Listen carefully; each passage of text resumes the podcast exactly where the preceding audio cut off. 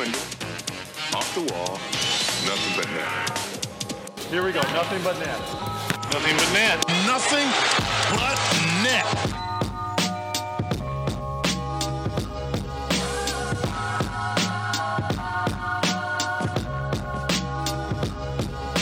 Άντε το κούμπο με τον Άντωνι Ντέιβις θα εκτελέσει nothing but net.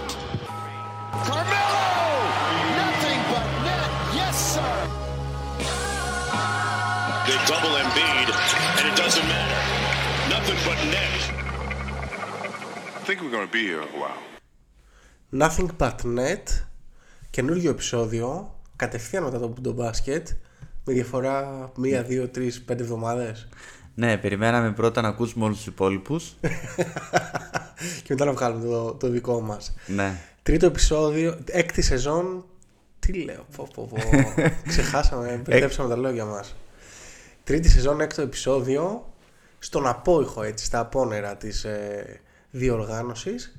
Πάμε να δούμε τι είδαμε κι εμείς.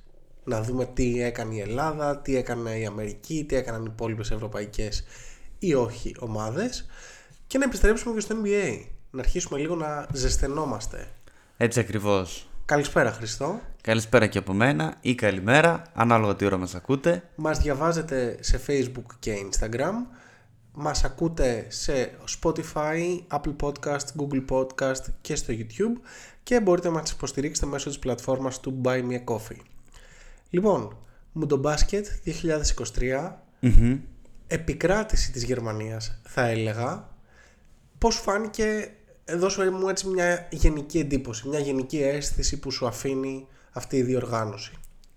Κοίταξε να δεις, σαν διοργάνωση μου άρεσε γιατί από την αρχή δεν υπήρχε κάποιο ξεκάθαρο φαβορή για μένα.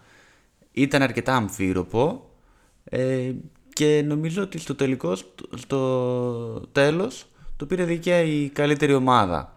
Σίγουρα. Αυτή που έπαιξε σε όλη τη διοργάνωση μακράν το καλύτερο μπάσκετ, τα αίτητη ε, και η πιο πλήρες ομάδα.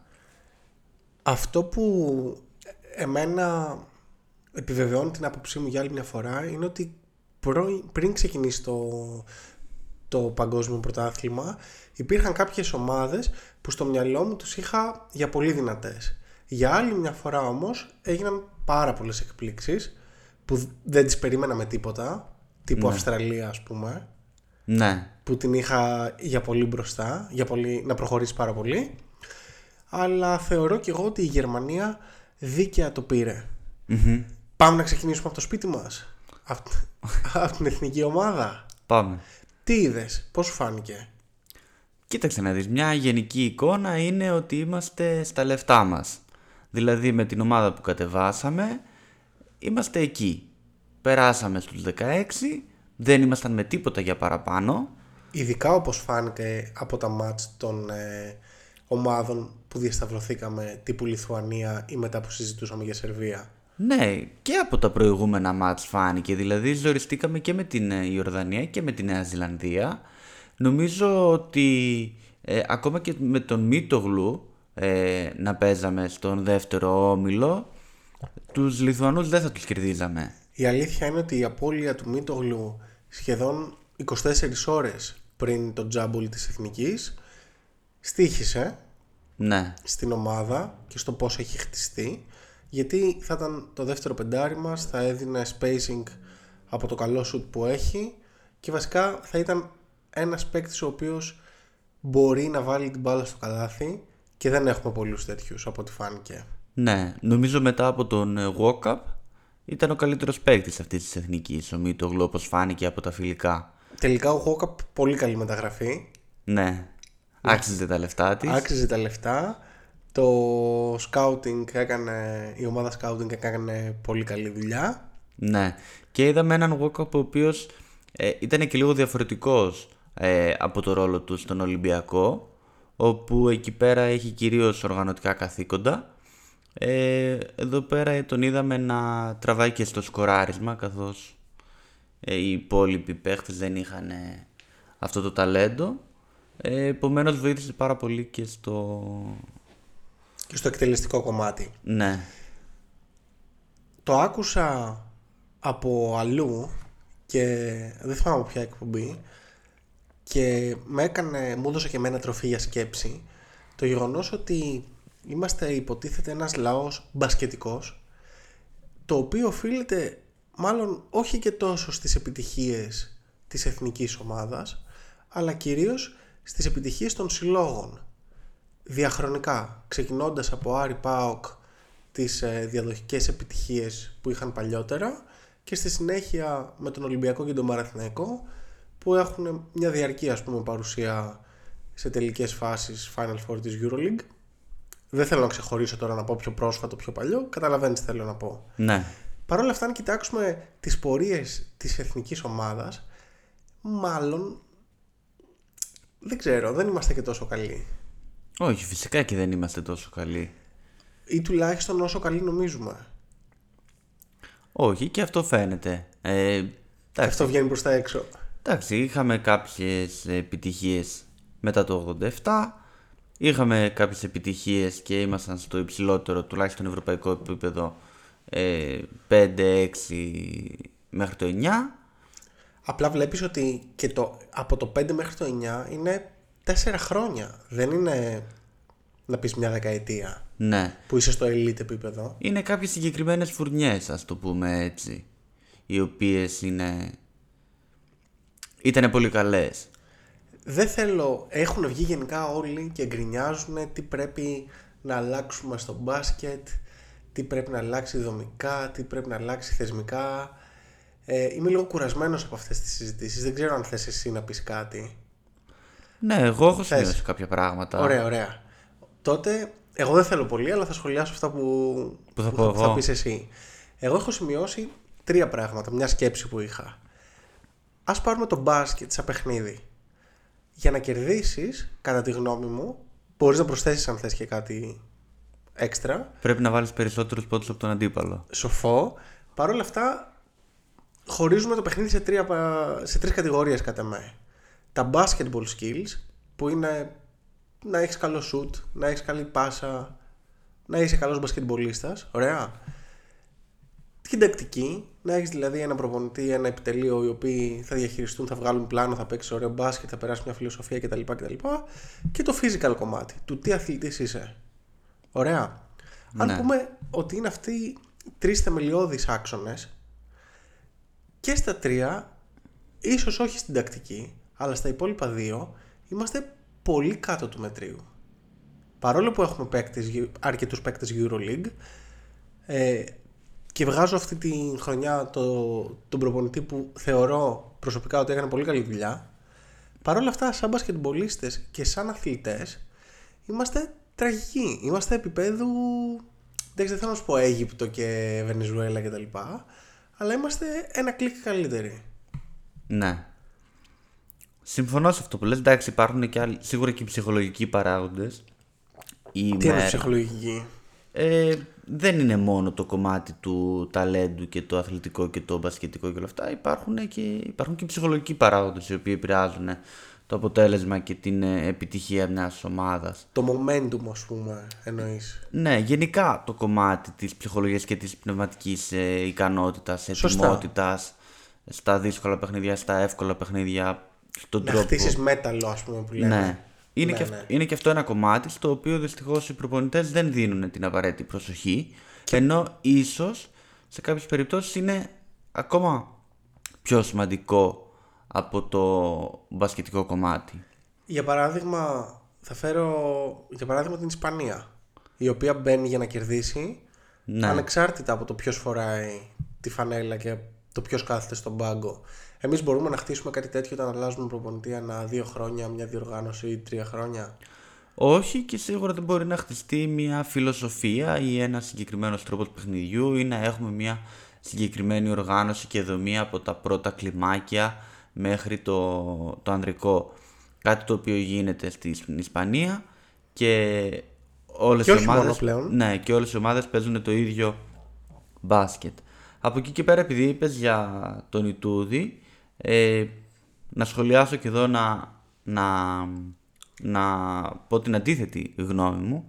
Ε, είχαμε σχολιάσει και εγώ όταν έγινε η επιλογή ότι ίσως είναι ε, από τις καλύτερες επιλογές που μπορούμε να έχουμε, αν όχι η καλύτερη. Ωστόσο, σε αυτή τη διετή παρουσία του, εγώ δεν είδα κάποια μεγάλη νίκη. Δεν είδα κάποιο overachievement, ούτε είδα κάποιον τρόπο παιχνιδιού ο οποίος να με εντυπωσίασε. Ή δεν είδα κάποιον παίχτη ο οποίος να κάνει το κάτι παραπάνω με την παρουσία του Ιτούδη. Ήταν μια Αναμενόμενη αναμενόμενη επίδοση. ε, επίδοση. Να σε ρωτήσω Σο- κάτι Ναι, πάνω σε αυτό. ναι. Ποιον έχεις κορυφαίο προπονητή στο μυαλό σου, ever; Ξέρω Θα σου εγώ, πω. τον Πόποβιτ, ξέρω εγώ. Ή τον Phil Jackson ή οποιονδήποτε. Ναι. Αν φέρεις τον Phil Jackson να προπονήσει αυτή την εθνική ομάδα, πιστεύεις θα περάσει τους 16. Δεν είναι το πιο σημαντικό το να φέρουμε τον καλύτερο προπονητή.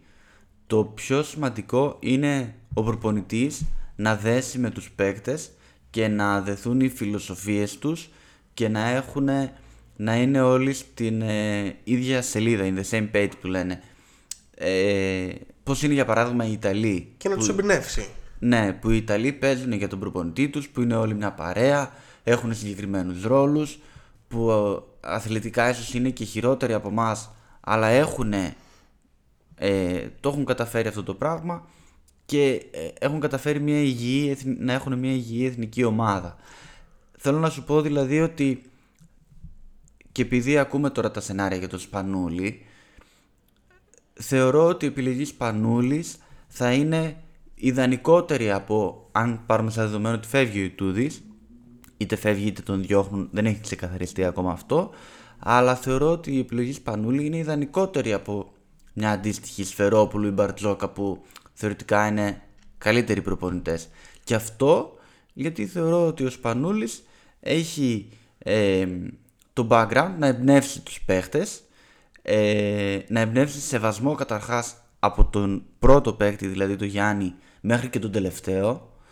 Εντάξει. Ε, πρόσφατα ξανά είδα το βίντεο που ο Γιάννης του έχει πάει δύο φανέλες του Ολυμπιακού Το είδα κι για εγώ. να, τους, ε, για να τις υπογράψει. Θεωρώ δηλαδή ότι από τον πρώτο μέχρι τον τελευταίο παίκτη θα έχουμε έναν ε, πολύ μεγάλο σεβασμό για το Σπανούλη και θα μπορέσει να τους εμπνεύσει για να γίνουν μια ομάδα σε αυτό το χρο- σύντομο χρονικό διάστημα που απαιτεί το εθνικό επίπεδο. Παρ' όλα αυτά δεν σημαίνει ότι ο Σπανούλης ή ο κάθε Σπανούλης είναι αντίστοιχα καλός προπονητής όπως ήταν και παίκτης. Αυτό, ναι, δεν σου λέω ότι Και ο, αυ... Ναι, πες. ο Σπανούλης είναι καλός προπονητής. Εντάξει, δηλαδή ο Μπαρτζόγκας είναι κατά τα τεκμήρια καλύτερος προπονητής από τον Σπανούλη. Ή ο ο Σπανούλης είναι Σφερόπουλος. ένα πολύ νέος προπονητής. Απλά σου λέω ότι αυτή τη στιγμή ο Σπανούλης θεωρώ ότι έχει την προσωπικότητα να εμπνεύσει τους Έλληνες παίχτες να κατέβουν όλοι για την εθνική ομάδα, να παίξουν για την εθνική ομάδα, να γίνουν μια παρέα και να βάλουν την ομάδα πάνω από το εγώ τους. Πολύ ωραίο και ρομαντικό αυτό, αλλά πιστεύεις ότι ας πούμε οι παίκτες του Παναθηναϊκού θα κατέβουν με Σπανούλη στο... σαν προπονητή; Ε, ποιοι είναι ή, οι θα, παίκτες; ή θα τους αφήσουν Ποιοι από τη είναι; διοίκηση να κατέβουν; Ποιοι είναι είναι, ο είναι; Σλούκα σίγουρα, είναι ο Παπαπέτρου, Ο είναι Μίτογλου. ο Μίτογλου, είναι ο, Ο Παπαγιά, Κο- ο πρώην Ναι. Παναθηναϊκός του Παπαγιάννη, είναι ρε παιδί μου, Ο ε, Κώστας, ο Αντετοκούμπο, ο Μωραήτης, ναι. ε, είναι. Θεωρώ ότι θα κατέβουν. Θέλω να σου πω, και εγώ θεωρώ και το αυτονόητο είναι ότι όποιος είναι διαθέσιμος Ναι. θα υπάρχει η επιλογή να κατέβει. Απλά στο τόσο τοξικό περιβάλλον που έχει δημιουργηθεί δεκαετίες τώρα, εγώ με την άφηξη Σπανούλη περιμένω νέο κύκλο γραφικών επεισοδίων. Ναι. Παρ' όλα αυτά, για να επιστρέψω στον coach Τούδη, ε, εγώ θεωρώ ότι είναι ένας προπονητής που ενέπνευστε και έχει και το σεβασμό των υπολείπων. Στα, ε, από- για τους παίκτες μιλάω.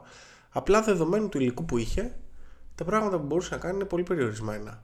Όταν, δεν έχεις, παί- όταν έχεις παίκτες οι οποίοι ας πούμε δεν μπορούν να σουτάρουν, ε, ούτε spacing μπορείς να κάνεις, ούτε να σπλιτάρεις και να κάνεις πολλά πράγματα, παίζεις ένα pick and roll και Άγιος ο Θεός. Ένα παίχτη είχε στο Μίτογλου που μπορούσε να, που είχε ύψος, μπορούσε να πλήσει μέσα στη ρακέτα και εκτός και τον έχασες.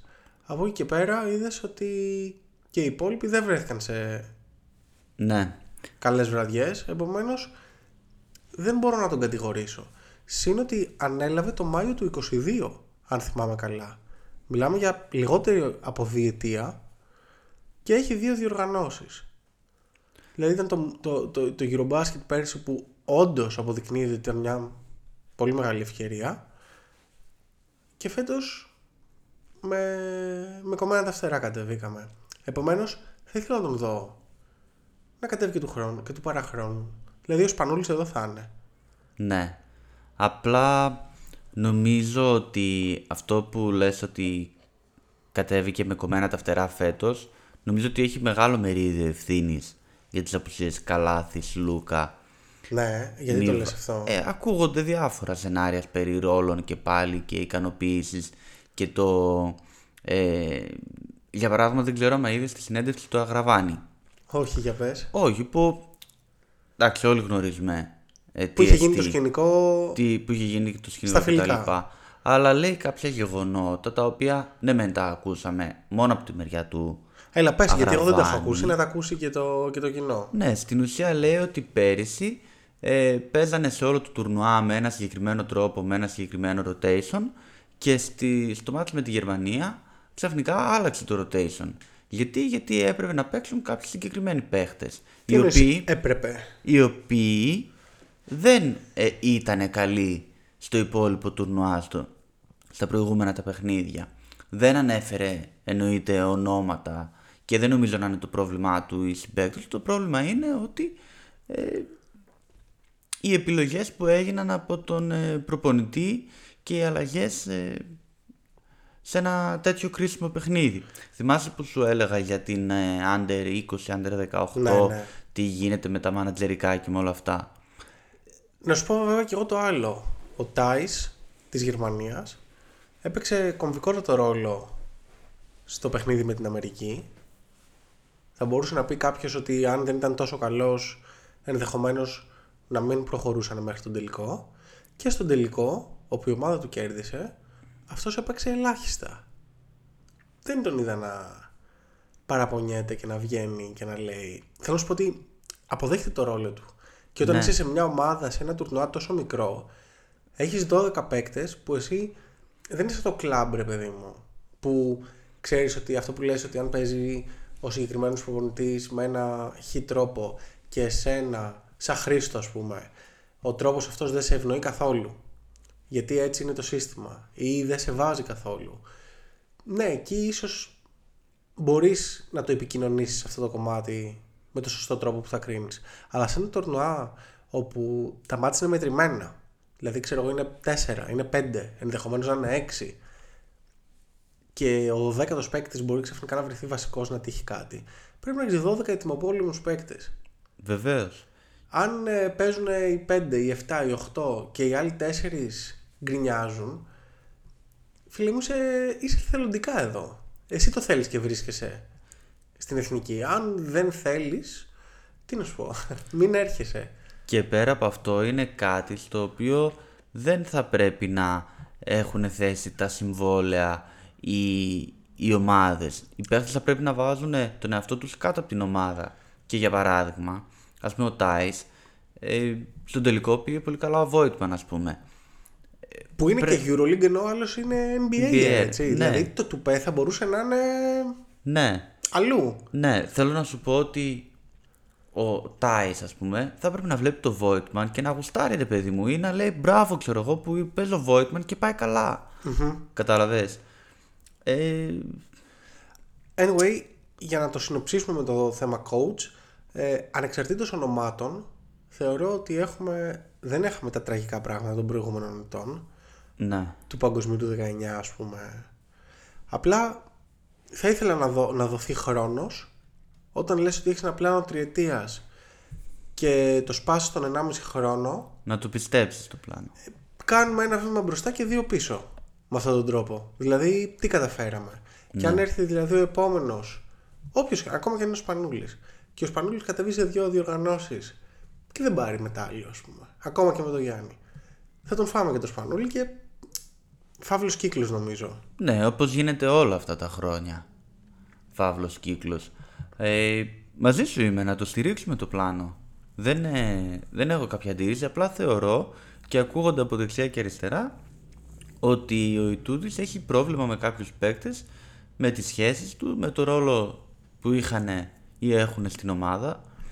Επομένως, είναι και αυτό ένα κομμάτι μερίδιο ευθύνης του προπονητή. Εγώ ένα άλλο πr- αγκάθι στη σχέση του διεθνική άκουσα ότι ήταν το staff των Bucks Ναι. πέρυσι το οποίο δημιούργησε τριβές στην εθνική ομάδα όπου κάποιοι δεν τους θέλανε λέγαν τύπου ο Ντόντσιτς κατεβαίνει με επιτελείο όχι ο Γιώργιτς ξέρω εγώ ο Βάγνερ οποιοδήποτε δεν ξέρω ποια είναι η άποψή σου γι' αυτό; Ναι, έχει ακουστεί ότι βγήκε σε ένα λιθουανικό μέσο και είπε ότι. Ποιος; Ο Ιτούδης. Ναι. Πέρυσι. Στην ουσία δεν μπορείς να κάνεις προπόνηση και όλα εξαρτώνται από τους backs ή τους εκάστοτε backs οι οποίοι διαχειρίζονται το θέμα του Γιάννη και δεν αφήνουν τον Ιτούδη να είναι ελεύθερος στο χρόνο συμμετοχής τους, ποια παιχνίδια θα παίξει, τι προπόνηση θα κάνει και όλα αυτά. Ε, είναι κομμάτι και αυτό για μένα ευθύνης.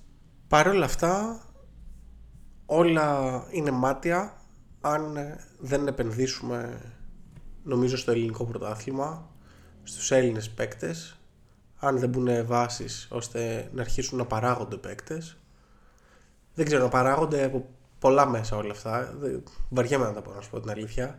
Κοίταξε, θα σου πω εγώ δύο πράγματα τα Ναι, ναι. οποία ε, θεωρώ πως θα έπρεπε να γίνουν. ναι. Αρχικά ένα, μια γενική εικόνα είναι ότι αυτή τη στιγμή στην Ελλάδα και με τα γεγονότα τα οποία γίνονται ειδικά φέτος το καλοκαίρι βλέπουμε ότι τίποτα δεν λειτουργεί σωστά. Έτσι, από άποψη υποδομών. Από άποψη υποδομών ε, και γενικά σε κανέναν τομέα δεν υπάρχει μια σωστή οργάνωση. Αξιοκρατία. Αξιοκρατία, ε, κάτι σωστά δομημένο, κάτι που να λειτουργεί σωστά. Ωραία, από εκεί και πέρα πώς περιμένουμε το μπάσκετ να είναι κάτι το οποίο λειτουργεί σωστά και αξιοκρατικά. Ένα αυτό. Ένα δεύτερο όμως, εάν θέλουμε να κάνουμε μια σωστή δουλειά και να μπορέσουμε να αποκτήσουμε αυτή την ελληνική σχολή ή το ελληνικό μπάσκετ, γιατί δεν έχουμε σχολή έτσι ναι, οι με, Σέρβοι έχουνε με τα καλά του και Οι τα Λιθουανοί κακά του. έχουνε. Ναι. εμείς έχουμε Εμείς δεν έχουμε. Δεν Εμείς ξέρω. Παίρνουμε στοιχεία από άλλους. Παίρνουμε στοιχεία από Σέρβους, παίρνουμε στοιχεία πέρυσι από τους Αμερικανούς γιατί θέλαμε να έχουμε ένα πιο αμερικάνικο και ελεύθερο και γρήγορο στυλ παιχνιδιού. Παίρνουμε κάθε φορά άλλων στοιχεία. Δεν έχουμε όμως αυτό το χαρακτήρα που έχουν άλλες χώρες. Αυτό λοιπόν το οποίο θα έπρεπε να γίνει για μένα, κατά την ταπεινή μου άποψη, σαν Χρήστος, είναι να συνταχθεί μια ομάδα προπονητών για ακαδημίες και άλλη μια για αγωνιστικά τμήματα. Προπονητών όμως. Όχι παλιών παικτών, Ντικούδη, Ζήση κτλ. που και αυτοί πρέπει να έχουν ένα ρόλο στη Μονοσπονδία, αλλά εννοώ προπονητών. Αυτοί οι οποίοι είναι μέσα στα γήπεδα, είναι μαζί με τους παίχτες, τους μικρούς. Και αυτοί με τη σειρά να επισκεφτούν άλλες ομοσπονδίες. Σερβία, Ισπανία, Αμερική, να δούνε κάποια καλά στοιχεία, κάποια κακά στοιχεία και μετά από αυτές τις επισκέψεις να καθορίσουν τι θέλουμε να διδάσκεται στην Ελλάδα πρώτο. τι μπορούμε Έρχεται ένα παιδί 8 ετών. Αχα. Τι δεξιότητα του διδάσκουμε πρώτη, τρίπλα, σουτ, το διδάσκουμε μήπως να τρέχει, σωστά; ακριβώς Θέλω να σου πω, έρχεται ένα παιδί, φτάνει στα 12, στα 14, φτάνει στο παιδικό, φτάνει στο εφηβικό. Ποιοι είναι οι στόχοι, είναι οι στόχοι να παίζει σωστά το pick and roll, είναι οι στόχοι να παίζουμε ένα motion κίνηση, είναι οι στόχοι να φτιάξουμε σωστούς αθλητές και να αφήσουμε στην άκρη τα, τα συστήματα. Όλο αυτό όμως από προπονητές οι οποίοι είναι μέσα στα, στα γήπεδα και μαζί με τα παιδιά χρόνια και αυτό στην πιάτσα υπάρχει. Δηλαδή ξέρουν ποιοι προπονητές και ποια σωματεία κάνουν καλή δουλειά. Έτσι. Από εκεί και πέρα. να σου βάλω ένα αστεράκι Ναι. Συγγνώμη. Ε, αρχικά μπράβο γιατί είχε την υπομονή να τα πεις. Ναι. Και εγώ- δεν τελείωσα κι ναι, τα θεωρώ σωστά και απλά δεν έχω πλέον την υπομονή να τα πω Ναι. τόσο ωραία όσο τα λες εσύ. Αυτοί οι προπονητές θα ασχολούνται με αυτό το πράγμα. Ακριβώς. Δε, δεν θα είναι, όχι η δουλειά τους εννοώ, θα πληρώνονται για να κάνουν αυτό το πράγμα. Δεν θα είναι ο προπονητής της Ακαδημίας, του Ολυμπιακού, του Παναθηναϊκού, του ΠΑΟΚ, του Άρη κτλ. κτλ. Και τα καλοκαίρια θα μαζεύει τους πιτσιρικάδες για να κάνει αυτά που είπες. Ναι. Ούτε θα είναι ο προπονητής που τα πρωινά δουλεύει σε ένα φαρμακείο, σε ένα μαγαζί, σε Σαν μια σχολείο, καφετέρια. σε ένα- ναι. για, για να βγάλει τα προστοζήν του. Ακριβώς. Θα πληρώνεται να ζει από αυτό. Ναι. Ε, τώρα από εκεί και πέρα, επειδή είπες και για το πρωτάθλημα, εννοείται η προβολή, η οργάνωση του πρωταθλήματος, τα γήπεδα. Δηλαδή ξεκινάει τώρα το τουρνουά το Nick Gallis, δεν ξέρω αν το πήρες, ε, αν το είχε στα υπόψη σου. Ε, ήταν γίνει με τέσσερις ομάδες, τελευταία στιγμή ανακοινώθηκε ότι είναι τρεις και το γήπεδο στη Ρόδο την πρώτη μέρα ήταν το μάτς να γίνει χωρίς κόσμο, με ελάχιστο κόσμο γιατί δεν είχε άδεια πυρασφάλειας. Τουρνουά τώρα το οποίο έχει σκοπό να προσελκύσει Ναι, κόσμο. και εν τέλει πήρε προσωρινή άδεια για να έρθει ο κόσμος να μπει στο γήπεδο. Στο ήδη καμένο νησί. Ναι, Εδώ είχαν βάλει ρε Χρήστο πέρυσι το All Star Game πάνω στον τελικό του Μουντιάλ. Ναι. Το θυμάσαι; Ναι, ναι, ναι. Πότε ήταν αυτό, ή στο προηγούμενο Μουντιάλ, την ίδια ώρα ακριβώς. Δηλαδή, κάποιες κινήσεις μικρές που νομίζω ξεκινώντας από τους σωστούς ανθρώπους πρέπει να γίνουν σιγά σιγά. Απλά το πρόβλημα το οποίο έχει προκύψει ε, με τη νέα διοίκηση στην Ομοσπονδία και αυτό που βλέπω εγώ τώρα είναι ότι πλέον έχει, γιατί το βλέπω και από μέσα τα πράγματα, ότι πλέον έχει επιχειρηματικό χαρακτήρα όλη η προσέγγιση, Δηλαδή, δηλαδή το πώς θα βγάλουμε λεφτά, το πώς θα βγάλουμε ε, λεφτά. Σαν τέλος. ομοσπονδία, Σαν ε. ομοσπονδία. γι' αυτό λες. Το πώς θα ε, Ήταν- επικεντρωθούμε να πάρουμε χορηγούς. Το οποίο είναι κακό. Ε, κακό δεν Από είναι. τη στιγμή που δεν, ας πούμε, μας υποστηρίζει στο 100% το κράτος. Ναι, κακό. Είναι κακό. Κακό; Δεν είναι, αλλά δεν μπορεί να έχεις το Γιάννη όταν και να λες θα παίξει δεν θα παίξει ενώ απλά για να τραβήξεις χορηγούς. Ακριβώς. Εντάξει, επίσης α- άλλη άποψη τώρα ακούγεται για το προολυμπιακό που θα κοστίσει 2-2,5-3 εκατομμύρια για να το φέρουμε στην Ελλάδα. Αν το φέρουμε. Περισσότερα λεφτά από όσα δόθηκαν στις αντιπυρικές προστασίες όλη Ναι, τη χώρα. αυτό ήθελα. Όχι, ας τα πάρουν αυτά τα λεφτά.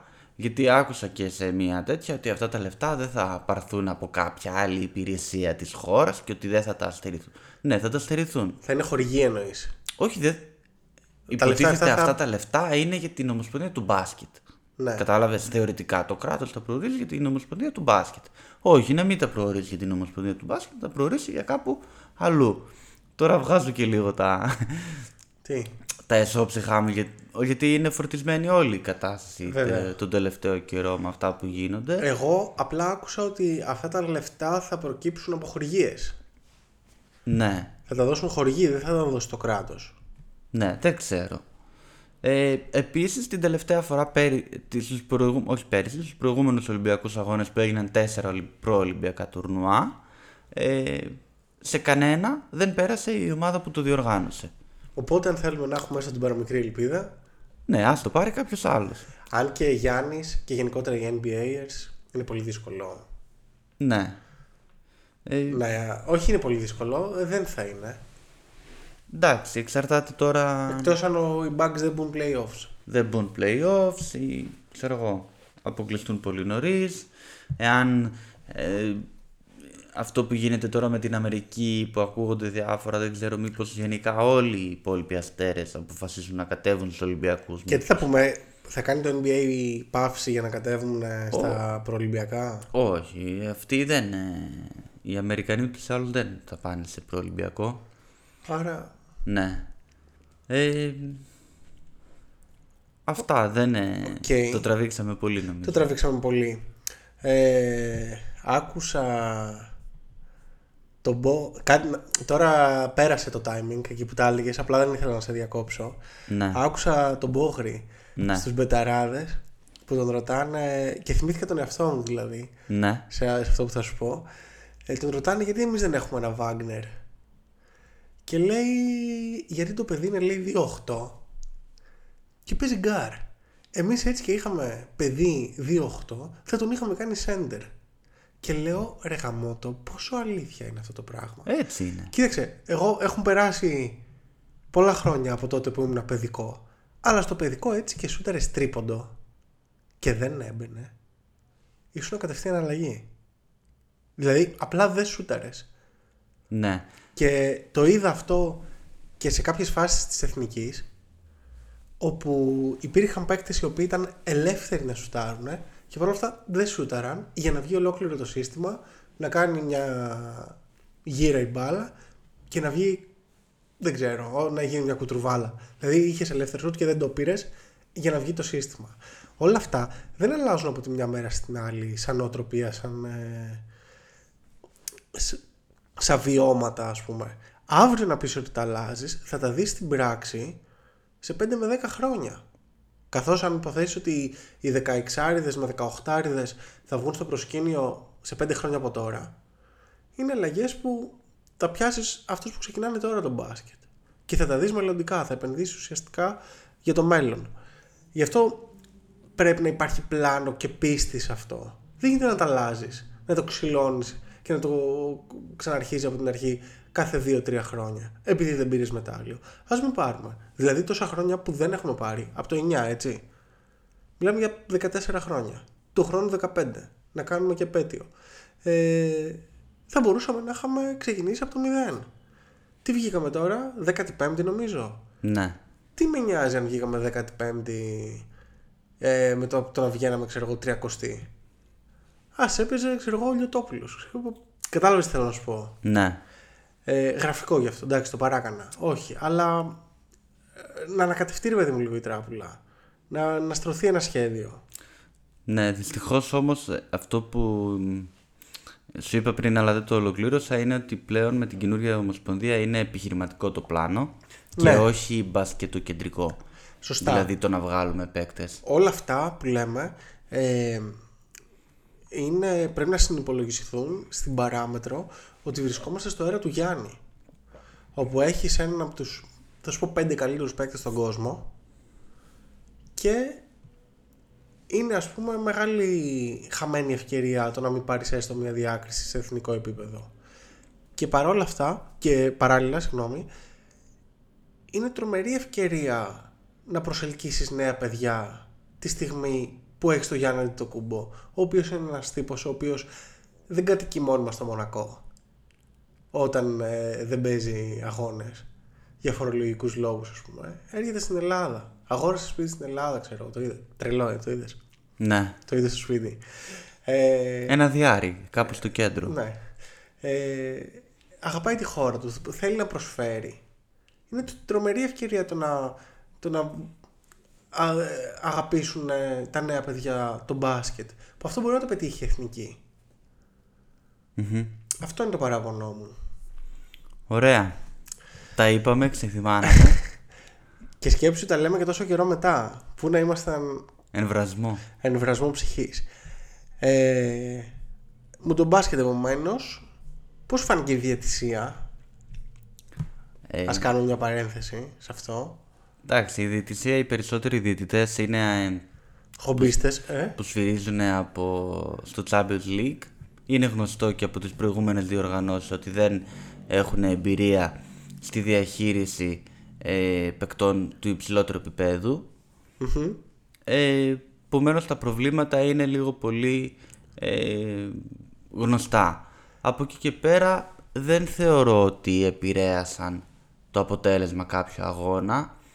Ε, ίσα ίσα είδαμε τον Λούκα να βγαίνει εκτός αυτού και ε, για μένα να έχει μια πολύ άσχημη εικόνα και να χαλάει την εικόνα του και την εικόνα της σλοβενιας Ε, πιθανόν να έπρεπε να επιβληθεί και κάποια τιμωρία ε, για αυτή τη συμπεριφορά. Α, δηλαδή αυτά τα πράγματα δεν θα τα έκανε στο NBA.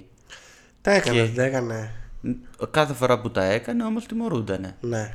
Θέλω να σου πω ότι τώρα αν δεν τον τιμωρήσεις θα έρθει την επόμενη φορά και θα τα ξανακάνει. Και θα έρθει Ναι. και οποιοδήποτε άλλος και θα τα ξανακάνει αν θέλει. Έρχεσαι σε ένα τουρνουά, τους γνωρίζεις τους όρους και συμμετέχεις, συμμετέχεις σε αυτό το τουρνουά. Λάθη θα γίνουνε, έχεις ανεβασμένους φυγμούς, θα διαμαρτυρηθείς, θα κάνεις, αλλά όχι τώρα να γυρνάς στους επισήμους στο Ζαγκλί και στους παράγοντες εκεί της FIBA και να τους κάνεις σημάδια για τα λεφτά και Που τα ε, παίρνουν. να και γκρινιάζουν. Ναι. Ε, νομίζω ότι θα πρέπει να γίνει κάποια να βρεθεί κάποια χρυσή τομή μεταξύ FIBA και EuroLeague και οι διαιτητές της EuroLeague να επιτραπεί να διαιτητεύσουν και στα, σε αυτές τις διοργανώσεις. Ναι. Αφορά, θα, θα βοηθήσει το προϊόν να γίνει καλύτερο. Ναι, ναι, από βέβαια. αυτή την άποψη. Έλα, μια που είπαμε για Λούκα, ας πάμε να δούμε έτσι χώρες που διακριθηκαν ή μας απογοήτευσαν. Ναι. Ας πούμε για τη Σλοβενία. Και όπου Σλοβενία ήσουν Λούκα Ντόντσιτς, έτσι. Ναι.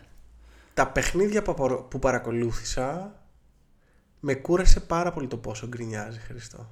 Το είχα ξεχάσει για λίγο πριν το τουρνουά, αλλά γκρινιάζει πολύ περισσότερο σε σχέση με το NBA και ήταν σε κάθε φάση σχεδόν. Ναι. Αγωνιστικά όμως. Αγωνιστικά δεν είδαμε κάτι διαφορετικό. Ε, ίδιο στυλ παιχνιδιού. Λούκα, Τόμπι. Ναι. Εντάξει, τρίποντο από τους άλλους δεν... Ε, ξέρεις τι, νομίζω ότι αυτό θα είναι. Όσο παίζει ο Λούκας σε αυτό το αέρα έτσι θα πηγαίνουν. Ναι. Εκτός αν βρουν κάποιον naturalize, αλλά έχουν τον Τόμπι. Ναι. Εκτός αν βρουν κάποιον άλλον naturalize πολύ δυνατό και κάνουν κάτι διαφορετικό. Απλά δεν βλέπω κάτι να αλλάζει. Είτε κερδίζουν είτε χάνουν. Έτσι παρουσιάζονται. Έβδομη στην ε, τελική κατάταξη. Ναι, συμφωνώ με αυτά. Αυτό. Συμφωνώ με αυτά που λες. Ε, όταν είχαν πάρει το Eurobasket, ε, να θυμίσουμε ότι έπαιζε ο Ντράγκητς, Ο Γκόραν Τράγκητς ναι, και, ο Ράντολφ. Καμία Ε, σχέση. Και ο ναι. Λούκα δεν ήταν πρώτο βιολί, ήταν δεύτερο. Εντάξει, MVP βγήκε νομίζω. Ναι, Αλλά άκουγε και λίγο τους άλλους. Αυτό θέλω να σου πω. ναι. Είναι πάρα πολύ δύσκολο χωρίς ε, ένα δεύτερο point of emphasis στην επίθεση να μπορέσεις να κυριαρχήσεις ε, σε μια τόσο μεγάλη διοργάνωση.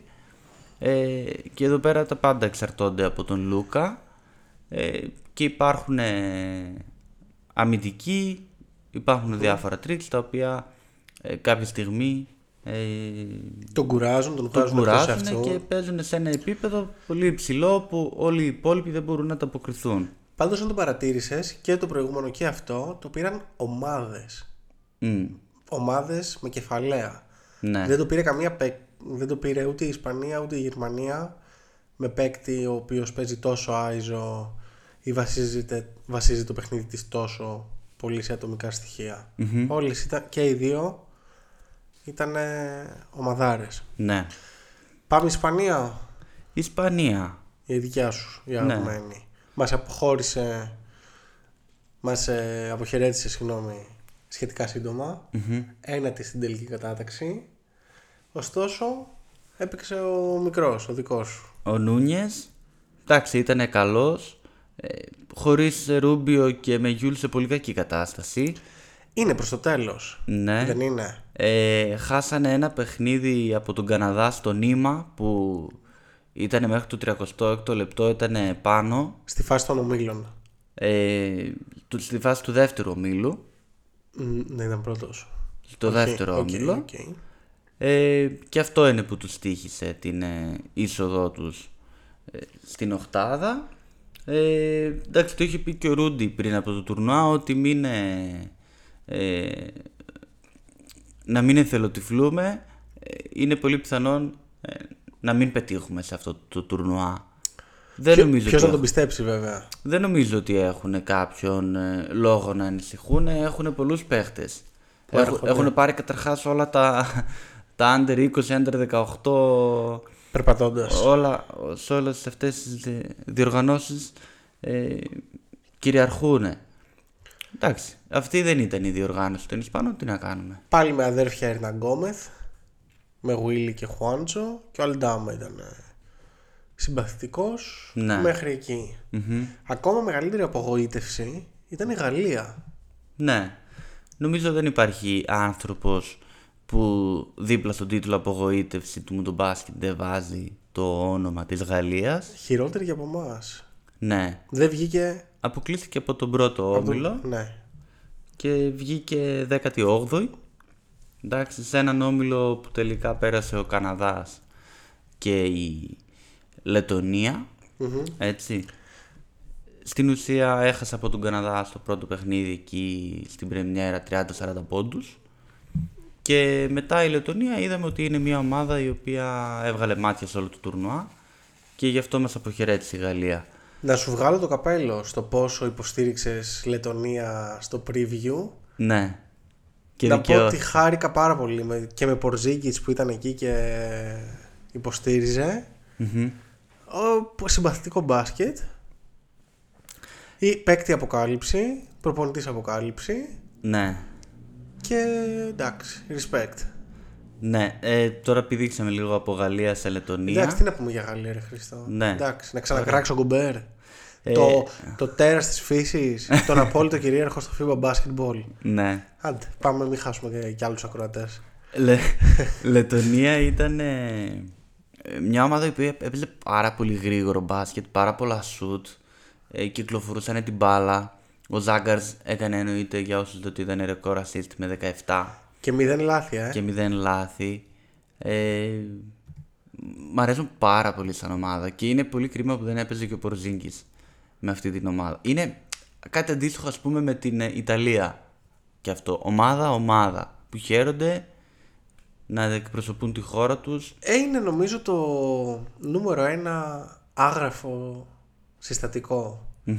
Δηλαδή μπορεί να μην το υπολογίζεις πολύ βλέποντας από έξω τις ομάδες αλλά το να υπάρχει καλή χημεία ρε Χρήστο είναι το παν.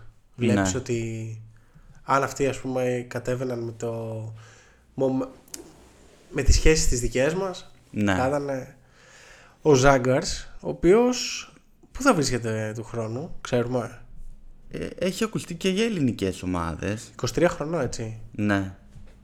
Και είχε και τραυματισμό νομίζω Ερχόταν αποχι... Παλιότερα. από χιαστό. Δεν είμαι σίγουρος. Anyway, ήταν ε, απόκτημα της Μπανταλώνα, έπαιξε δανεικός. Ναι. Για να δούμε πού θα, πού θα καταλήξει. Free agent είναι αυτή τη στιγμή. Ναι.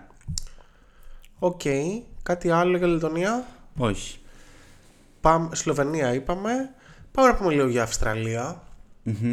Όπου ήταν η ομα- παρόλο που έπαιξαν πολλές ομάδες ωραίο μπάσκετ, εγώ είχα επιλέξει την Αυστραλία έχοντας το δείγμα γραφής από προηγούμενες χρονιές.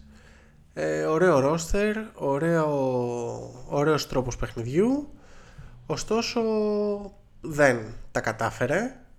Ναι. Έχασε και από τη Σλοβενία. Τους είδες καθόλου, εγώ δυστυχώς τους είδα μόνο σε ένα μάτς. Ναι, τους είδα τους Αυστραλούς. Αχα. Ε, είχαμε Χάσανε πει... και από τη Γερμανία, sorry.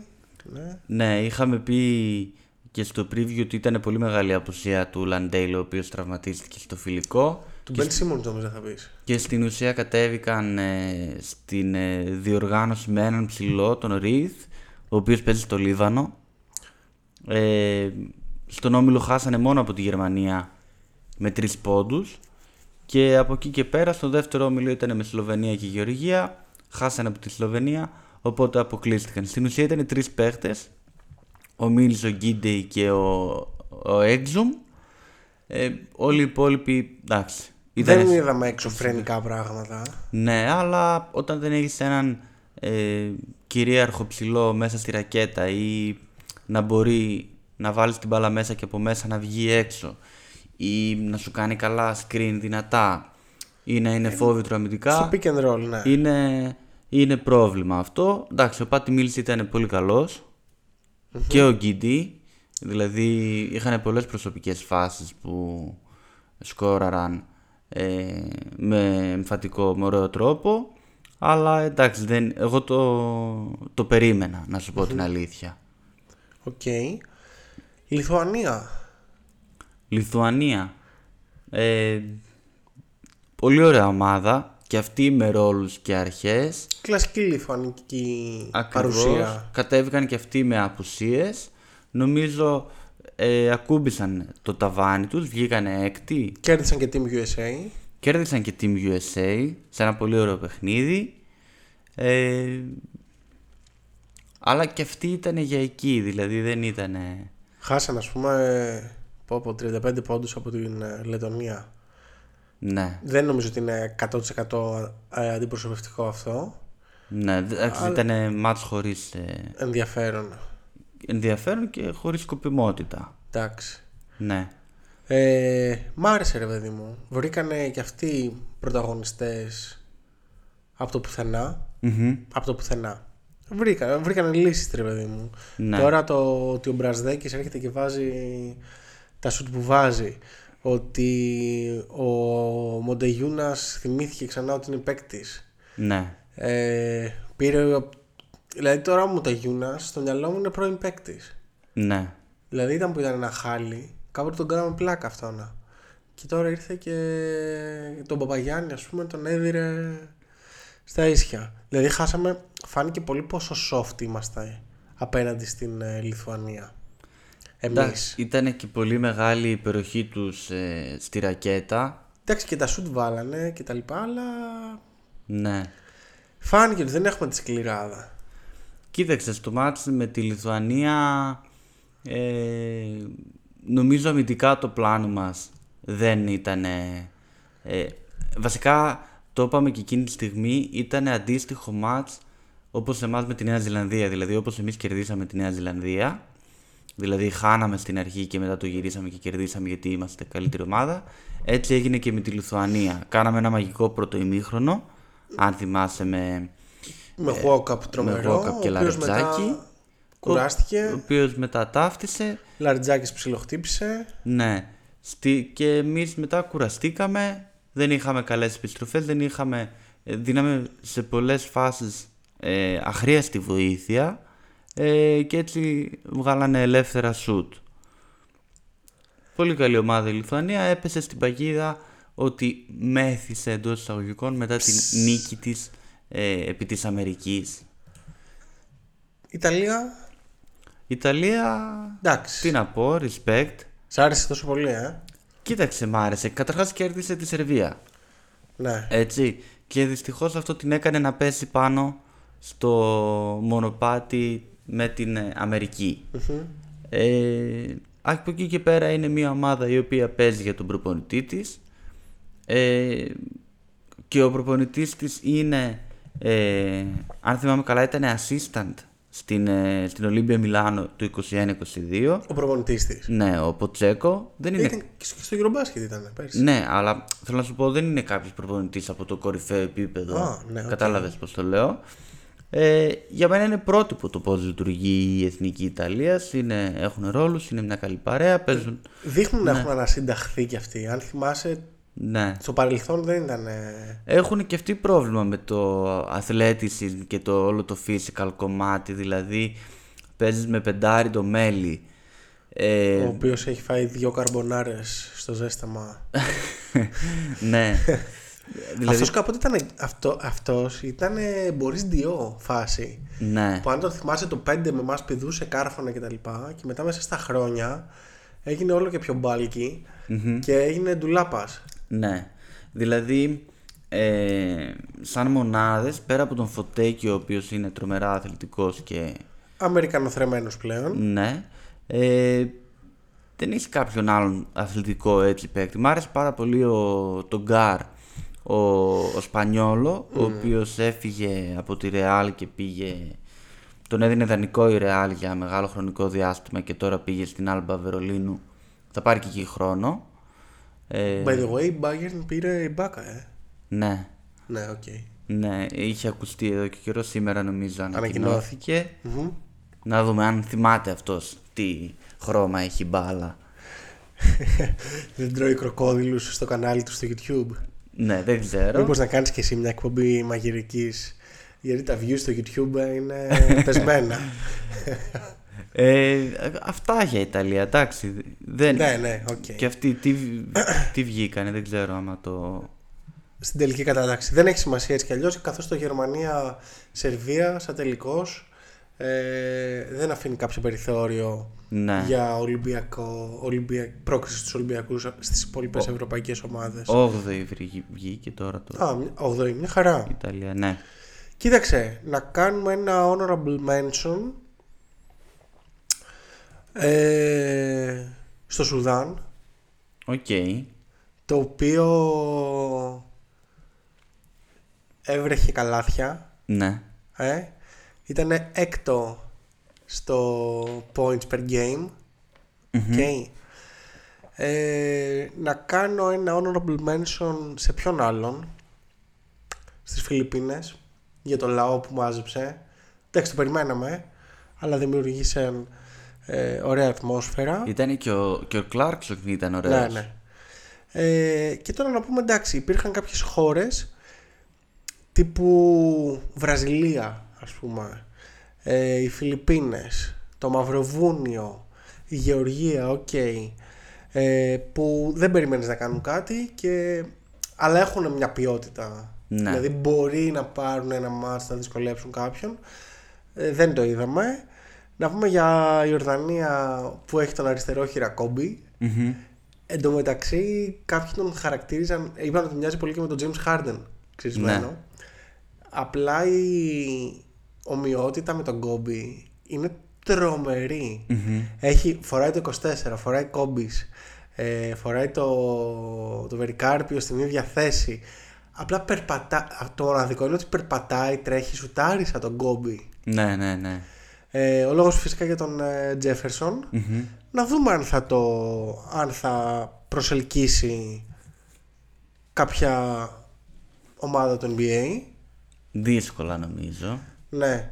Κοίταξε, γενικότερα είναι μια δύσκολη περίοδος για τους NBAers, ρε Χρήστο. Σκ- Είδα τυχαία ένα reel, ας πούμε, στο Instagram με τον ε, Lance Stephenson ο οποίος δεν τον πήραν και τα χρόνια αλλά είναι free agent, ξέρω εγώ, δεν θυμάμαι και εγώ από πότε. Δηλαδή είναι τιμιότατο γκαρντ, εντάξει με τα μυαλά που έχει, οκ. Ναι. αλλά δεν βρίσκει συμβόλαιο. Ή ο Dwight Howard, ας πούμε, δεν βρίσκει συμβόλαιο. Δεν υπάρχουν δουλειές στο NBA. Δεν υπάρχουν δουλειές. Hollis Jefferson έχει να παίξει στο NBA by the way από το 21. Μμμ. Όχι και τόσο παλιά, απλά από το 21 και μετά έχει αλλάξει 2, 4, 6 ομάδες που δεν μπορώ να τις προφέρω. Μμμ. Δεν έχουμε Alright. πει για Γερμανία και Σερβία. Λοιπόν, και έχουμε ένα Final Four, Σερβία, Αμερική, Καναδά, Γερμανία. Ναι. Έλα, όποια θες.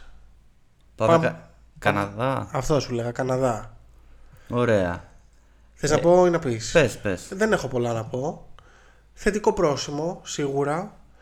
Ε, δε- αφενός ήταν από τα φαβορίδι για τη διοργάνωση. Από τις πολύ καλές ομάδες, δεδομένου ότι έχει αρκετούς NBAers και τον ε, Σάι, ο οποίος ήταν ε, ο Superstar και ένας από τους δύο All-NBA παίκτες που κατέβηκαν σε αυτόν τον τουρνουά μαζί με τον λουκα Δεν ξέρω αν ήταν άλλος. Όχι. Ε, ο- απλά το θέμα του Καναδά ήταν ότι ήταν μια ολοκένουργη ομάδα. Πρώτη φορά νομίζω κατεβαίνει με σοβαρό ρόστερ σε τέτοια διοργάνωση.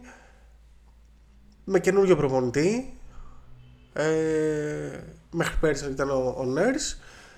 Έφτασε στους τέσσερις. Εντάξει, έπεσε πάνω στη Σερβία όπου εκμεταλλεύτηκε στο έπακρο τις αδυναμίες και αποχαιρέτησε πρόωρα. Παρ' όλα αυτά πήρε μετάλλιο, Ναι. δηλαδή δεν φεύγει άπραγος και αναμένουμε να δούμε πώς θα είναι αυτή η ομάδα με Τζαμάλ Μάρεϊ Ναι. Για Πή- μένα. Πήρε μετάλλιο γιατί κέρδισε την Αμερική στο, Ναι, στο μικρό τελικό. στο μικρό τελικό. Ήταν, είδαμε και έναν ωραίο Dylan Brooks. Άσχετα με τα καραγκιόζηλίκια. Και... Ξεπλένει για σένα το όνομά του ο FIBA Dylan Brooks. Εντάξει, εγώ είμαι εδώ για να σχολιάσω κυρίως το μπασκετικό κομμάτι. Πάλι τα είδες αυτά με τα γάντια που έκανες στη ναι, Φυσούνα. ναι, ναι, ναι, το ίδιο. Εντάξει, ήταν πολύ καλός παίκτης και επιθετικά κιόλας ε, βοήθησε την Εδώ ομάδα έβαλε του. 38 πόντους στο άλλο μάτς που τον βάζουμε 7 Ναι, με τρίποντα, την, κάτι τέτοιο. με την Αμερική. Ε, από εκεί και πέρα είδα μια ομάδα όμως ε, δυστυχώς χωρίς επιθετικό πλάνο. Δηλαδή εξαρτώνταν τα πάντα από τον SGA, πολύ ένας-ένας, πολύ αμερικάνικο στυλ και μ, θα τα κρατήσω ε, γιατί θέλω να πω και κάποια πράγματα για την Αμερική και τα ίδια ισχύουν και, για, Οκ. τον, και για τον Καναδά. Απλά υπάρχει μια μεγάλη διαφορά στο ότι εδώ οι παίκτες ήταν όντως οι καλύτεροι που θα μπορούσαν να πάνε και ρε παιδί μου εγώ πήρα το vibe ότι το ήθελαν ειδικά Ναι. στο μικρό τελικό όπου σκέψου ότι σε 10 χρόνια αν ήσουν εσύ παίκτης θα έλεγες πήγα σε αυτό το παγκόσμιο πρωτάθλημα και έφερα ένα μετάλλιο Ναι, από το να πεις ότι δεν έφερα τίποτα Είναι κάτι. Απέχει πάρα πολύ, ρε παιδί μου, ναι. Βέβαια. Και στο μάτς με την Αμερική, παρόλο που εντάξει δεν αποτυπώθηκε πλη... ακριβώς το σκορ, νομίζω ότι η διαφορά στο πόσο το θέλουν Φάνηκε. ήταν ε, ξεκάθαρη. Ναι, και στην Αμερική λι- δεν έπαιξαν και τρεις παίκτες στο μικρό τελικό. Θα το πούμε Ο- ε, τελευταίο που θα δούμε την, ε, την Αμερική. Ναι. Πάμε Σερβία. Ωραία. Σερβία, σοκαριστικό αυτό που συνέβη με τον ε, Α, με το Σίμανιτς. Σιμανίτς, ναι. Ναι. με το νεφρό. Μμμ. Τίθεται, ξεκινάει μια συζήτηση τύπου ότι από τα clubs πληρώνεσαι, στην εθνική παίζεις αμυστή, αλλά έτσι και πάθεις κάτι, αυτός που ζημιώνεται, πέρα από τον παίκτη φυσικά είναι η ομάδα σου. Μμμ. Και αυτό συνέβη και με τον Ραούλ Νέτο νομίζω, ο οποίος είχε κλείσει συμβόλαιο και τελικά το έχασε. Με τη Φενέρα. Εντάξει, ευτυχώς ο άνθρωπος είναι καλά από ό,τι διαβάζουμε. Αλλά δεν την μπορείς να πάθεις τώρα στα καλά του καθημένου έτσι και μάλιστα σε ψηλοανύποπτη φάση. Στον τελικό ε, έχασε νωρίς ένα ακόμα παίκτη. Τον Ντόμπριτς. Το οποίο ναι, έτυχε, γύρισε τον αστράγαλό του. Ναι, ναι, πάτησε. Πάτησε στραβά. Πάτησε ή Ε, προσγειώθηκε. το οποίο νομίζω στη συνολική, στον τελικό μέτρησε πάρα πολύ, το μείον 2 αυτό. Γιατί, οκ, δεν ήταν καλύτερη ομάδα από τη Γερμανία, αλλά νομίζω ότι ο Μπογκδάνοβιτς παραξέμεινε από καύσιμα κάποια στιγμή. Ναι. Μου άρεσε ο Μιλουτίνοφ ε, και γενικά, οκ, Σερβία. Ναι. Ε, κοίταξε, είχε ένα αρκετά βατό μονοπάτι κατά τη διάρκεια του τουρνουά ε, και η ήττα από την Ιταλία την έκανε να αποφύγει την Αμερική. Έτσι. Ε, έβγαλε μάτια ο Αβράμοβιτς, Πολύ Αλέξη ωραίος. Αβράμοβιτς, ο Και στο- οποίος και στο τελικό, ακούστηκε και στον τελικό και στον, μικρό, τελ- στον ημιτελικό μάλλον με τον Καναδά που έλεγε ότι καθόταν το βράδυ και έβλεπε βιντεάκια του SGA και είχε βάλει στόχο να... Ε, μάλλον του είπε ο προπονητής να του κλέψει τουλάχιστον μια φορά την μπάλα και αυτός είπε ότι θα του την κλέψει δύο Ναι. και τις έκλεψε τις δύο μπάλες από τον SGA. Δυσκόλεψε αρκετά και τον ε, ε, Schroeder στον τελικό. Ε, Ακούστηκε για πού; Ο Αβράμοβιτς Ναι. δεν ακούστηκε, Α, ε. στην ε, Παρτιζάν είναι. Ναι, είπες ακούστηκε, οκ. Ναι.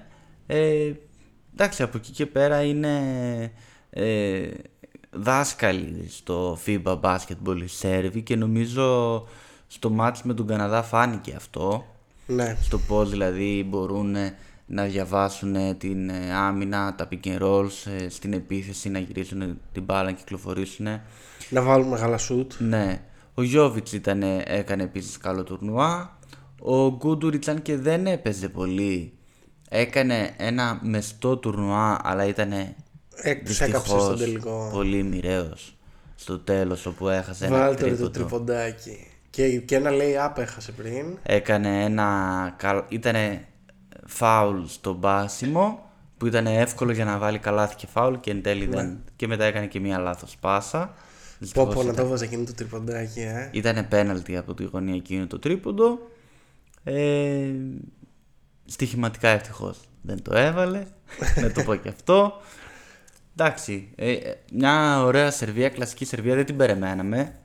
Για να- τελικό. να φτάσει όχι. τελικό σίγουρα. Χωρίς Γιώκητ και Μίτσιτ. Τελικά έλειψε ο Γιώκητ. Πιστεύεις ότι αν ο Γιώκητ ήταν. ε, θα είχε παρόμοια πορεία έστω μέχρι τον τελικό; Και ο Μίσιτς φυσικά. Ναι, Αν έπαιζαν αυτοί οι εντάξει, δύο. είναι πολύ υποθετική ε, ερώτηση γιατί ο Γιώκητς όχι μόνο είναι απλά ένας πολύ καλός παίχτης είναι ένας παίχτης τον οποίο στην επίθεση περάνε τα πάντα από Θα ήταν όλο αυτόν. τριγύρω του, ναι. Δηλαδή θα, Θα έπαιζε... είχε λιγότερο Μπογκδάνοβιτς. τελει- Δεν ξέρω αν θα είχες λιγότερο Μποκτάνοβιτ, αλλά είναι ένας παίχτης ο Γιώκητς ο οποίος παίρνει την μπάλα στην κορυφή και οργανώνει αυτός βλέπει το γήπεδο ολόκληρο, ζητάει την μπάλα στο post και δημιουργεί και από εκεί. Είναι τελείως διαφορετικός ο τρόπος παιχνιδιού.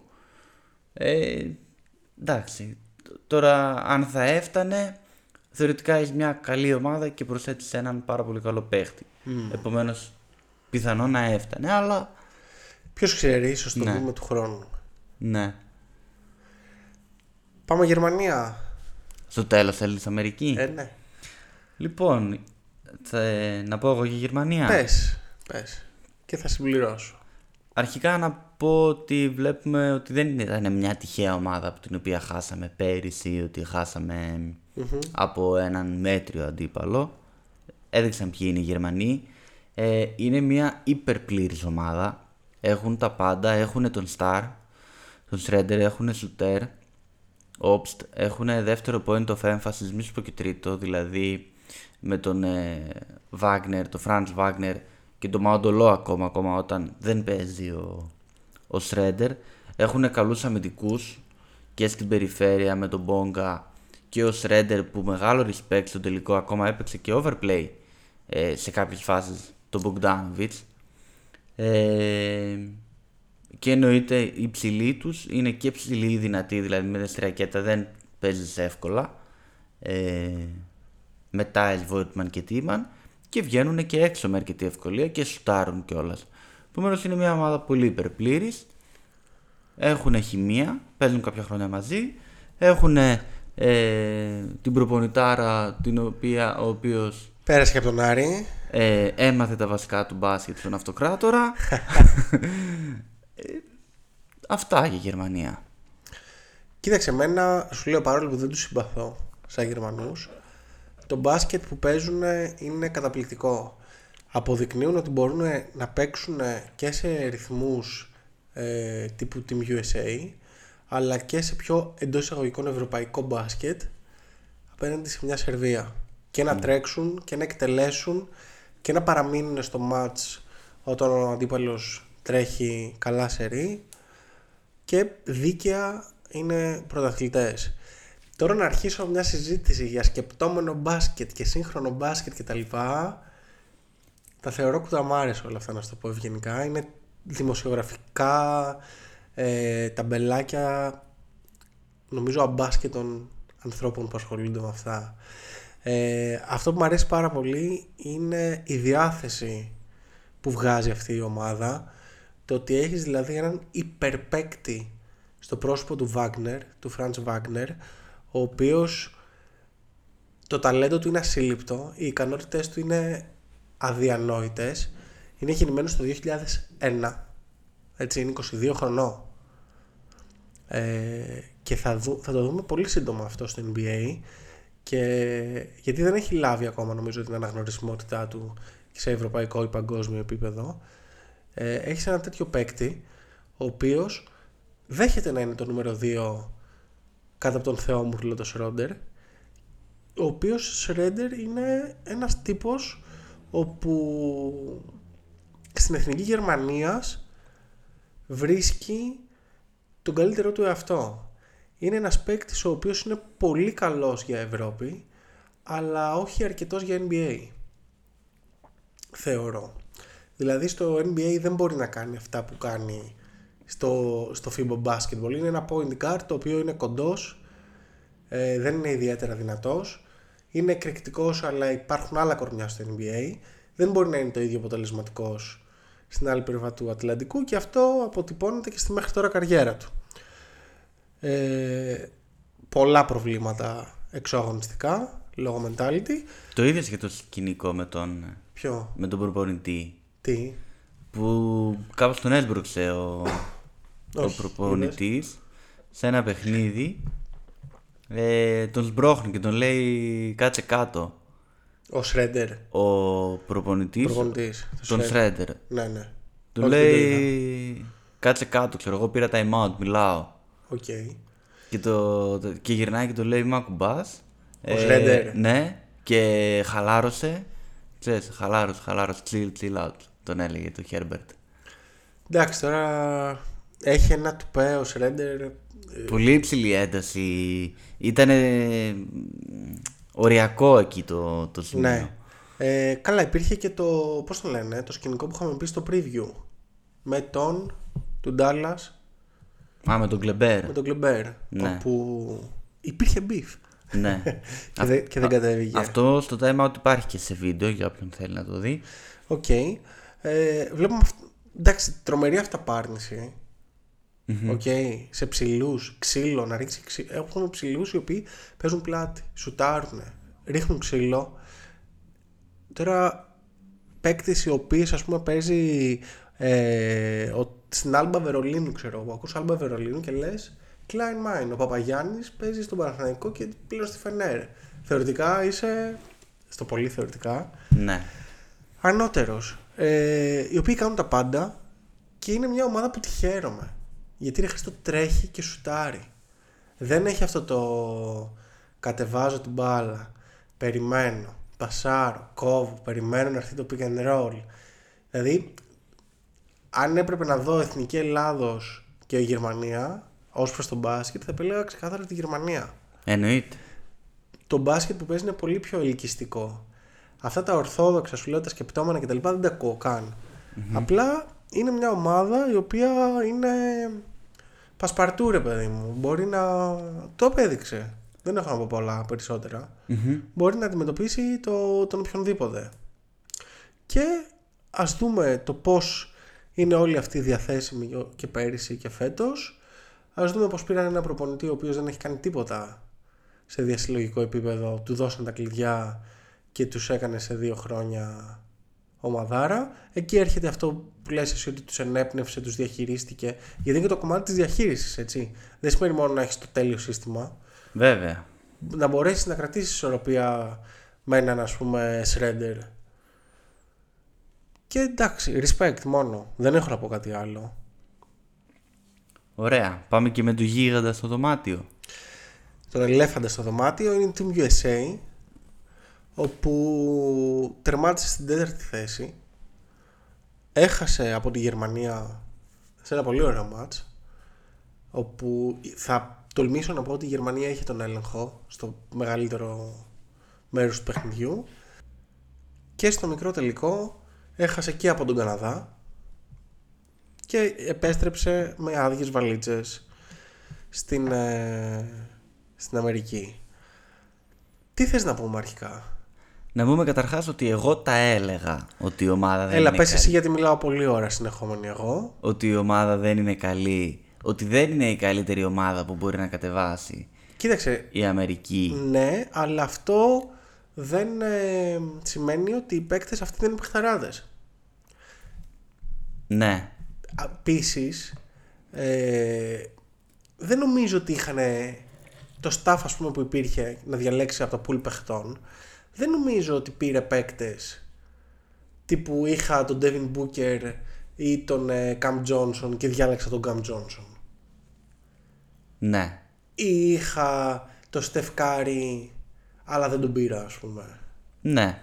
Εντάξει, επομένως, το ποιοι κατέβηκαν είναι it is what it is, ρε παιδί μου. Δεν υπήρχε All-NBA παίκτης, αλλά ήταν παιχταράδες. Δεν μπορούσες να πεις ότι κάποιος δεν. Πέρα από ας πούμε, τον Καμ Τζόνσον, οκ. Όλοι οι υπόλοιποι είναι παιχταράδες, ρε Χρήστο. Εντάξει, ναι. Δυνητικά All Stars. Και ο Κέσλερ. Ε, και ο Κέσλερ. Κάτσε, ρε, ο Κέσλερ έκανε τρομερή rookie season. Ναι. Θα σου πω εγώ όμως, γιατί μετά σου έχω και κάποια διλήμματα για παιχτών. Αλλά σε μια εθνική ομάδα θα προτιμούσες να έχεις τον Μπράνσον ή τον Λορέντζο Μπράουν. Για να κατέβεις στο FIBA.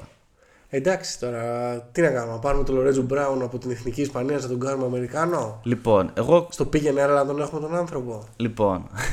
Ε, να του βγάζουμε διαβατήρια να αλλάζει κάθε χρόνο. Ε, εγώ τα έλεγα ότι δεν είναι καλή η ομάδα των Αμερικανών. Ε, ωστόσο, Περίμενε. δεν είναι, κα- περίμενε, δεν είναι καλή. Δεν είναι καλή Είναι όπως- καλές οι μονάδες, δεν ξέρουμε τι Εντάξει, μπάσκετ θα παίξει. Και σου έλεγα ότι όταν θα σφίξουν τα γάλατα, δεν ξέρω Ακριβώς. ποιος θα βγει μπροστά. Ή, ακριβώς. Ήταν, είναι πολύ καλοί παίχτες. Το πιο γεμάτο ρόστερ, το πιο βαθύ ρόστερ σίγουρα. Και καλύτερη από το 19. Ναι. Ε, μ, Καλά, εκ των πραγμάτων, ναι. τέλος πάντων. Ε, ωστόσο, για μένα, το μεγαλύτερο μερίδιο ευθύνης είναι στον Γκέρ και στους προπονητές.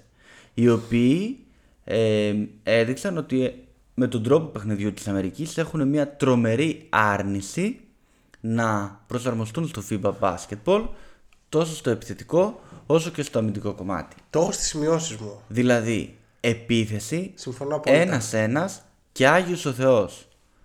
οριακά να έγινε συνεργασία δύο παικτών με επίκαιρον. Οριακά. Έχεις... Πάνω από μία πάσα δεν Ναι. άλλαζαν. Ναι. Εκτελούσαν ο καθένας όποτε ήθελε και στα, στα παιχνίδια που ζόριζαν Πάμε να γίνουμε ήρωες. είχε τον Edwards ή τον Austin Reeves οι οποίοι λίγο ε, είχαν μια αλφα ικανότητα και βγαίνανε μπροστά και σκόραναν περισσότερο. Όλοι οι υπόλοιποι, όλοι οι υπόλοιποι από Μπάρσον, από Μπράνσον. Μπράνσον, συγγνώμη, Χαλιμπέρτον, Ο Ingram πολύ κακός. Ingram που κάκιστος. εντάξει ήταν και τραυματίας ε, όλοι Hart, κομπα, οκ. κο- κομπάρσι όλοι κομπάρσι ε, αλλά για μένα Chill. όχι όχι Chill. καθόλου, καθόλου chill. Η Chill. ευθύνη δεν είναι αυτόν ευθύνη είναι των ε, τέτοιων που το, του Κέρ και των προπονητών που λέει κοιτάξτε να δείτε εδώ πέρα τα πράγματα είναι διαφορετικά Ναι, Και ρε τι να- Χρήστο, πώς θα γυρίσουμε ντοκιμαντέρ όμως τώρα revenge team για τους Ολυμπιακούς; Να σου πω κάτι. Βάλε ένα, μια motion, μια συνεχόμενη επίθεση να γυρνάει μπάλα από όλους. Ναι, θα παίξουμε γρήγορα, θα εκμεταλλευτούμε την αθλητικότητα. Αλλά δεν θα παίξουμε hero ball τώρα 40 λεπτά. 40 λεπτά ένας εναντίον ενός. Εντάξει, στην άμυνα, τελευταίο αυτό και μετά θα μιλήσω σε αυτές. Στην άμυνα, τα τελευταία χρόνια παίζουν και στο NBA ζώνες. Γιατί να μην βάλεις και μια ζωνούλα να την έχεις; Δεν σου λέω για βασική άμυνα. Βάλε Triple J στο κέντρο. Ναι, να την εκμεταλλευτείς. Να, σου, να πούνε και άλλοι, Όπα ρε, εσείς εδώ οι Αμερικανοί μας παίζουν ζώνη. Γιατί, επειδή είσαι Αμερικανός, παίξε και μια ζωνούλα εκεί πέρα. Είχες το Triple J, φάουλ, φάουλ, φάουλ. Ναι, κατευθείαν. Ε, δηλαδή, δεν θα τον κάνει ο Βαλαντσιού. Πελάτη τον έκανε ο Βαλαντσιούνας. Δεν θα τον κάνει ο. Πώς τον λένε, ο Μιλουτίνοφ. Που δεν παίξανε. Ναι, ναι. Αλλά σου λέω εγώ ρε παιδί μου. Προσποίηση και φυλάκια. Ναι. Παρ' όλα αυτά, να το συνδέσω με αυτά που έλεγες πριν, βλέπεις ότι είχες Steve Kerr, ε, Spolstra και Tyron Lue. Αφρόκραμα της αφρόκραμα, έτσι. Ναι. Και πάλι δεν, δεν παίξ... Αυτοί κι αν δεν έβγαλαν κάτι. Ναι. Προπονητικά. Μα δεν, έκανε- δεν έκανε τίποτα η Αμερική. Κοίταξε, το θέμα μου, αυτό που νομίζω ότι φταίει στη συγκεκριμένη περίπτωση είναι ότι εν έτη 2023 αρνούνται να κοιτάξουν από δίπλα τους και δεν λέω από, δίπλα, τους- και δεν λέω από κάτω τους, λέω από δίπλα τους γιατί πολλοί τους έχουν φτάσει και να προσαρμοστούν στα δεδομένα. Αρνούν να, να γνωρίσουν την οποιαδήποτε κατάσταση. Κατεβαίνουμε σαν να παίζει έκτη δημοτικού με πρώτη δημοτικού. Θα κερδίσουμε γιατί είμαστε γρηγορότεροι, ε, δυνατότεροι, πηδάμε πιο ψηλά. Δεν ισχύει πλέον αυτό στο, στο παγκόσμιο μπάσκετ και ειδικά όταν ε, μιλάμε για FIBA rules. Δεν ασχολήθηκαν να βγάλουν plays. Δεν ασχολήθηκαν καν στο να χτίσουν roster το οποίο θα κατέβει σε FIBA rules. Όταν έχεις αντιπάλους οι οποίοι έχουν Βαλαντσιούνας ας πούμε που λες, Μιλουτίνοφ, Γκομπέρ κτλ. κτλ και μου κατεβάζεις με Κέσλερ ο οποίος είναι αυτό που λέγαμε εκτός rotation και Triple J ο οποίος έχει 5 foul στα 4 πρώτα λεπτά που θα παίξει και όλοι οι υπόλοιποι είναι γκαρντ σημαίνει ότι δεν έχεις κοιτάξει καν ας πούμε το τι κατεβάζουν οι άλλοι το ποιοι, ποιοι είναι ας πούμε εντάξει και αυτό τώρα έχει αποφασιστεί πριν βγει ότι ο Γιόκιτς και ο Γιάννης θα είναι εκτός σκέψου να έχεις και ένα Γιάννη ποιος θα τον έπιανε; Ναι. Σκέψου να έχεις ένα Jokic. Επομένως, έχουν την υπεροψία που πιστεύω ότι σιγά σιγά θα αρχίσει να σπάει. Το πότε θα γίνει αυτό δεν ξέρω. Ε, ωστόσο, τραγική. Δύο. Δηλαδή και, και Edwards, δεν με νοιάζουν τώρα οι πόντοι και τα ποσοστά, τραγικός. Δηλαδή αυτό το παίρνω την μπάλα και, τη, και την τρυπάω μέχρι να βρω πετρέλαιο, μέχρι να, βρω να, σου- να κάνω στην back και να σουτάρω, Ναι. δεν μου λέει κάτι. Δύο πράγματα για να. Που είμαι νούμερο ένα φαν του, του, του NBA και θα βγουν τώρα τα σαλιγκάρια κάτω από τις πέτρες και θα λένε ορίστε σκεπτόμενο μπάσκετ και στην Αμερική τρε μόνο πηδάνε και καρφώνουν και στην Ευρώπη είναι το μπάσκετ και εκεί δεν παίζουν άμυνα και τα γραφικά τα καφενιακά. Ναι. Και για να ενισχύσω όλα αυτά τα οποία λέμε, η Αμερική ε, χάσανε, ο Μπανκέρο ας πούμε, έχασε από τους παίκτες του στο, στο Ορλάντο τους Βάγνερ. Το Μο και το Φραντς Βάγνερ που τι όνομα και τι ρόλο έχει ο Μπανκέρο στο Ορλάντο και γενικά στο NBA τι θέση έχει και τι έχουν τα αδέρφια Βάγνερ αυτή τη στιγμή. Ένα αυτό και ένα δεύτερο. Δεν ξέρω αν είδες ένα από τα τελευταία παιχνίδια της Αμερικής στα τελευταία τα time out ρώτησε κάποιος παίκτης, δεν θυμάμαι, εάν ξέρουν αν μπορεί να πάρει ο ίδιος να καλέσει time out. Δεν ξέρει καν τους κανόνες δηλαδή. Κατάλαβε. Δηλαδή, κατεβαίνεις σε ένα παγκόσμιο μπάσκετ. Φέρε έναν προπονητή εκεί που κάνετε βίντεο να τους μιλήσει 10-15 λεπτά αυτό, αυτό και αυτό και αυτό διαφορές. Ναι, ναι. Μπορεί ο άλλος να μην ήξερε καν ότι που λέει ο λόγος ότι βγαίνει στα 5 φάουλ αντί στα 6.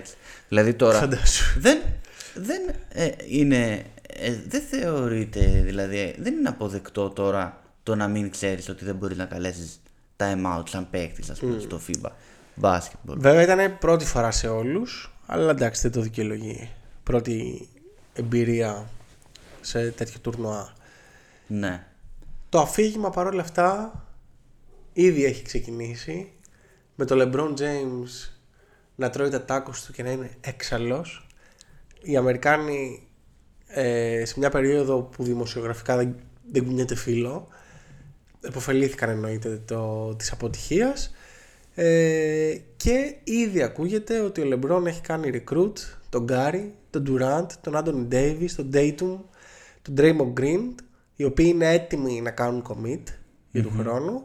Ενώ επίσης οι Booker, οι Lillard, De'Aaron Fox και Kyrie ε, έχουν δηλώσει ότι ήδη ενδιαφέρονται. Βέβαια, από το να κάνει κάποιος commit, έστω και, επί- και επίσημα, μέχρι το να κατέβει του χρόνου στους Ολυμπιακούς, έχει πολύ μεγάλη απόσταση. Βέβαια.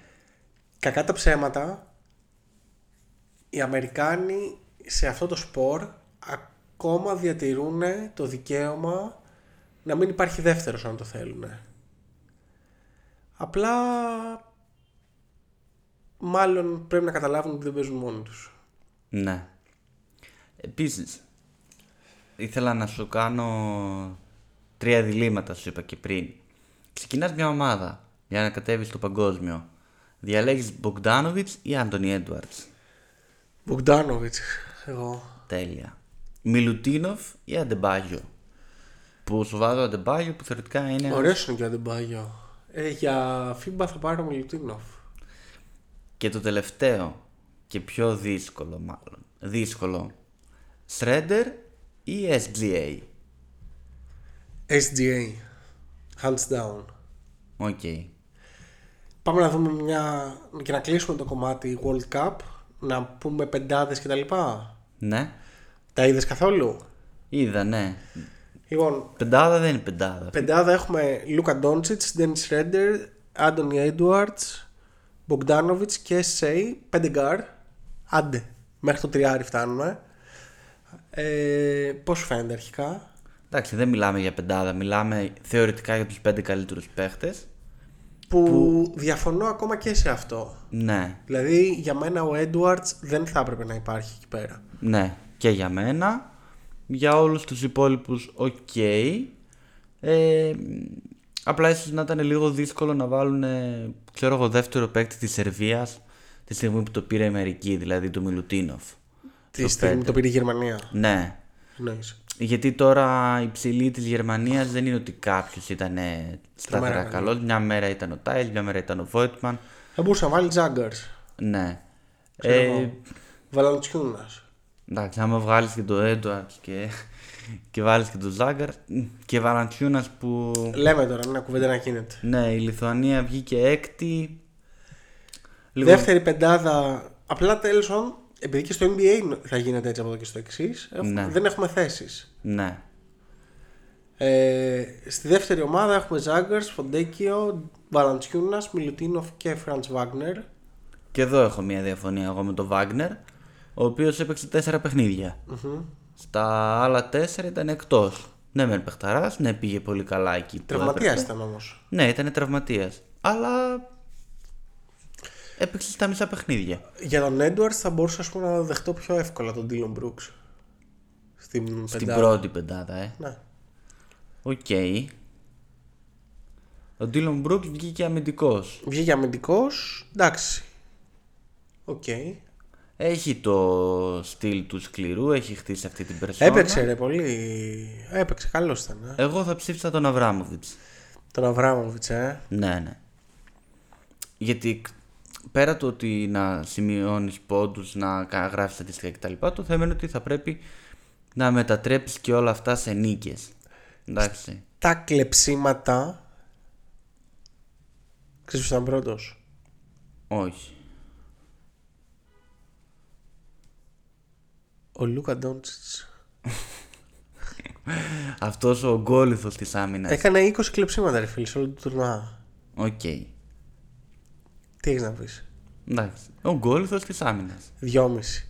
Ε, μετά ήταν ένας από την Αίγυπτο και ένας από το Πουέρτο Ρίκο.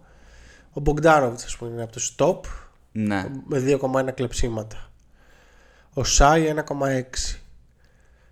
Ε, ο Πάτι Μίλς 1,6. Ο Αβράβομιτς που λες 1,6. Χαλιμπέρτον 1,5 μαζί με Θανάση Ρεντοκούμπο. Και ποιος είπαμε βγήκε, ο Μπρούξ, ε; Ναι. 1,3. 43ο στα κλεψίματα. Ναι. Anyway.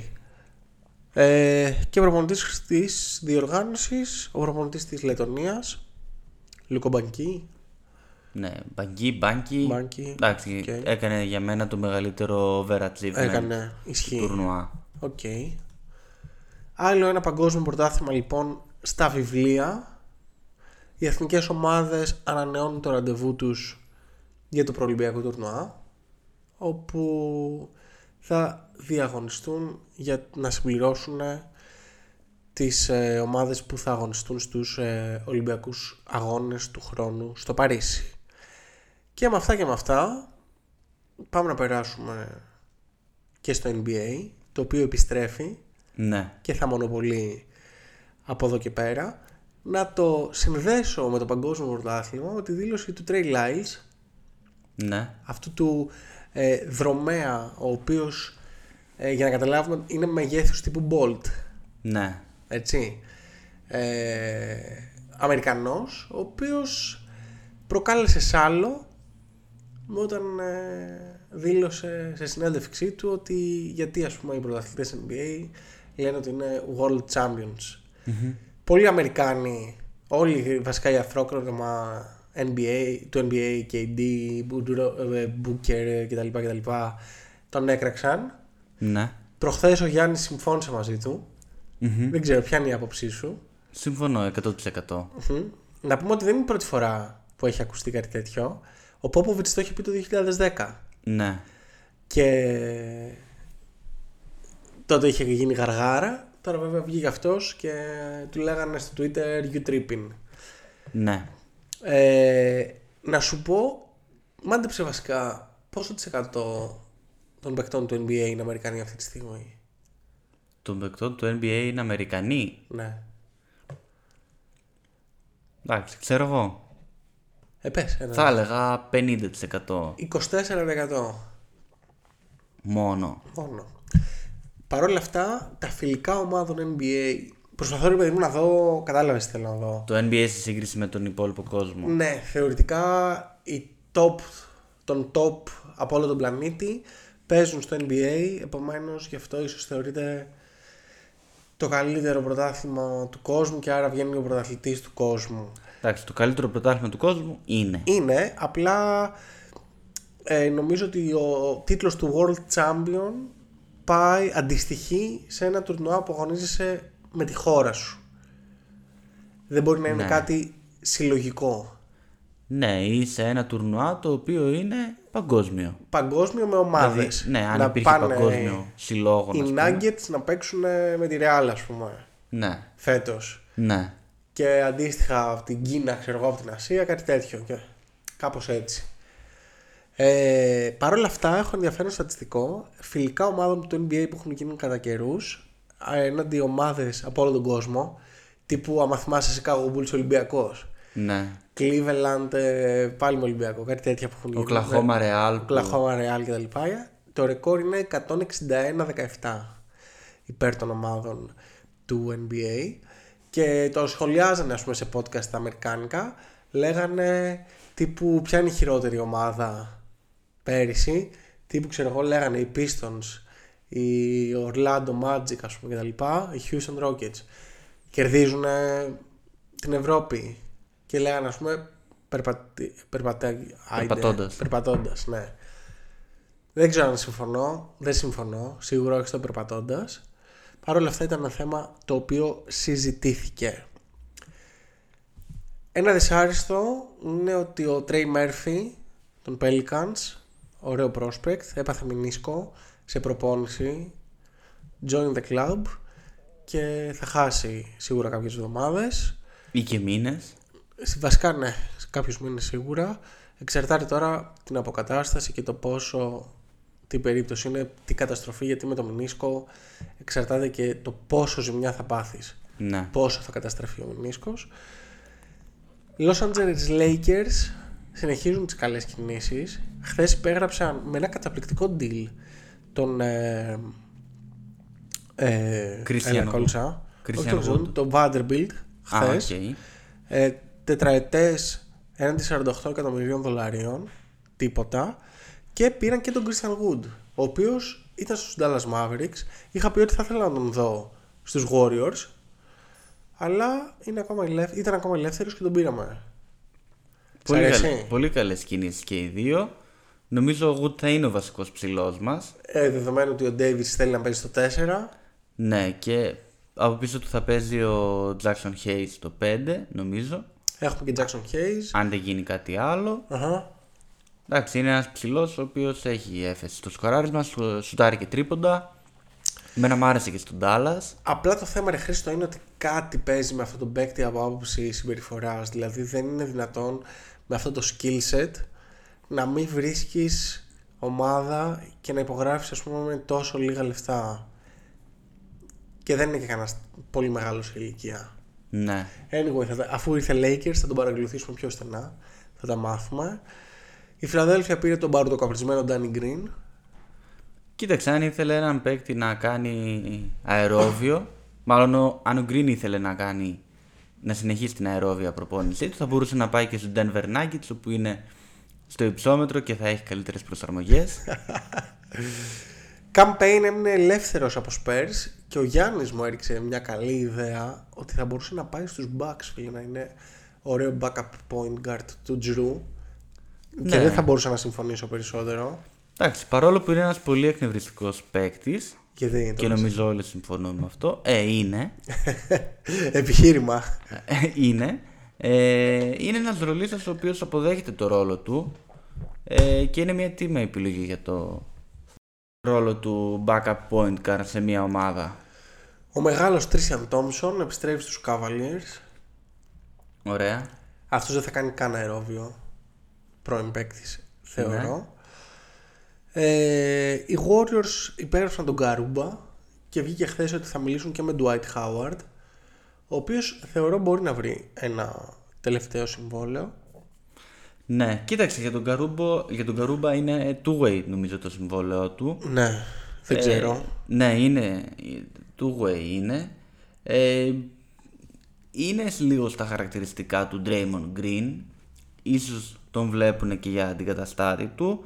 Γιατί είναι ένας παίκτης με αντίληψη ο Γκαρούμπα. Να θυμίσω ότι πριν πάει στο NBA ήταν με ρόλο στη Real Madrid στην Ευρωλίγκα. και Houston ήταν ε. Ναι, ωστόσο στο NBA και πέρυσι με τους Rockets ήταν ένας παίκτης των 13 λεπτών με 3 πόντους μέσω όρο. Επομένως, σίγουρα δεν θα κάνει τη διαφορά άμεσα, αλλά εμένα μου αρέσει σαν παίκτης. Είδομεν Ναι. τι άλλο ε, το thriller με τον Dame Lillard συνεχίζεται ναι. Ο Ατζέντης του είπε ότι δεν θα πάει σε άλλο training camp πέραν των Heat. Από την άλλη Heat ανακοίνωσαν ότι μάλλον θα ξεκινάνε τον Hero στο ρόλο του point guard. Δεν ξέρω τι μπορεί να συμβεί εδώ. Νομίζω ότι μπορεί να έχουμε πολύ, μεγάλο, πολύ μέλλον. Και σκάει trade αύριο.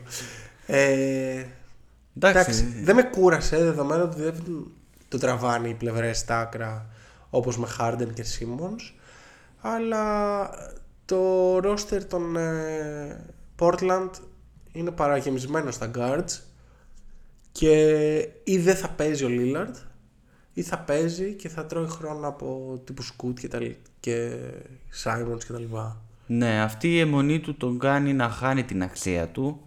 Γιατί έτσι πως Καλά, το αυτός ακούνε- έχει πάρει το συμβολέο του. την αξία του εννοώ για ανταλλάγματα. Δηλαδή οι hit, ακούγοντας το αυτό, ε, δεν θα προσφέρουν γη και ουρανό όπως σε μια άλλη περίπτωση για να τον διεκδικήσουν. Χρήστο, βλέπεις ότι είμαστε οικογένεια και το ένα και το άλλο και μετά στην πρώτη στραβή τα πείσμα πάει Εντάξει, το το σε πρώτο έχουμε, ρόλο. Το, έχουμε δει. Το έχουμε δει και το έχουμε ξεχυλώσει για το Lillard, οπότε... Ναι, απλά ρε, το θέμα είναι, η ένστασή μου είναι ως προς το player empowerment. Το ότι βλέπεις, ας πούμε, για ακόμα μια φορά ένα παίκτη που έχει πληρωθεί και πληρώνεται να εκτροχιάζει την ομάδα του Ναι. και να την φέρνει σε τόσο δύσκολη θέση. Δεν είμαι σίγουρος αν ο παίκτης εκτροχιάζει την ομάδα του ή η ομάδα του Και εκτροχιάζει μόνο, τον λέγοντας παίκτη. ότι, και μόνο λέγοντας ότι θέλω να πάω εκεί και μόνο εκεί, Ναι, ναι. οι άλλοι δεν θα δώσουν όσα ίσως έδιναν προηγουμένως Ναι, ναι. και οι υπόλοιποι θα πούνε οκ, αφού θέλει να πάει εκεί εμείς γιατί να τον διεκδικήσουμε. Και να κλείσουμε, δεν ξέρω αν τα είδες, βγήκαν κάποια rest rules ως προς τα arrest που θα μπορούν να παίρνουν οι παίκτες βασικά όχι όλοι, οποιοδήποτε παίκτες, οι stars όπου έχουμε και λέμε μόνο ένα star player από κάθε ομάδα μπορεί να μην παίζει σε έναν αγώνα. Δηλαδή, έχεις και Leonard και Paul George, ο ένας θα παίξει. Και πώς ορίζεται ο star player; Αχ, πολύ καλή ερώτηση, ελπίζω να την κάνεις λίγο αργότερα. Αλλά είναι, ε, θα σου πω, έχει τρομερά κενά εδώ η νομοθεσία. Οι ομάδες πρέπει να έχουν διαθέσιμους τους star player τους στα παιχνίδια εθνικής μετάδοσης και στους αγώνες κυπέλλου. Του In Season Tournament. Ναι. Οκ. Οι ομάδες λέει πρέπει να κρατούν ισορροπία μεταξύ των απουσιών ε, στα παιχνίδια των star players ε, στα εντός και στα εκτός με προτίμηση ο παίκτης να ξεκουράζεται στα εντός. Οι ομάδες που ξεκουράζουν τους παίκτες τους θα πρέπει όταν αυτοί ξεκουράζονται και παίρνουν το ρεπάκι τους να είναι στο γήπεδο.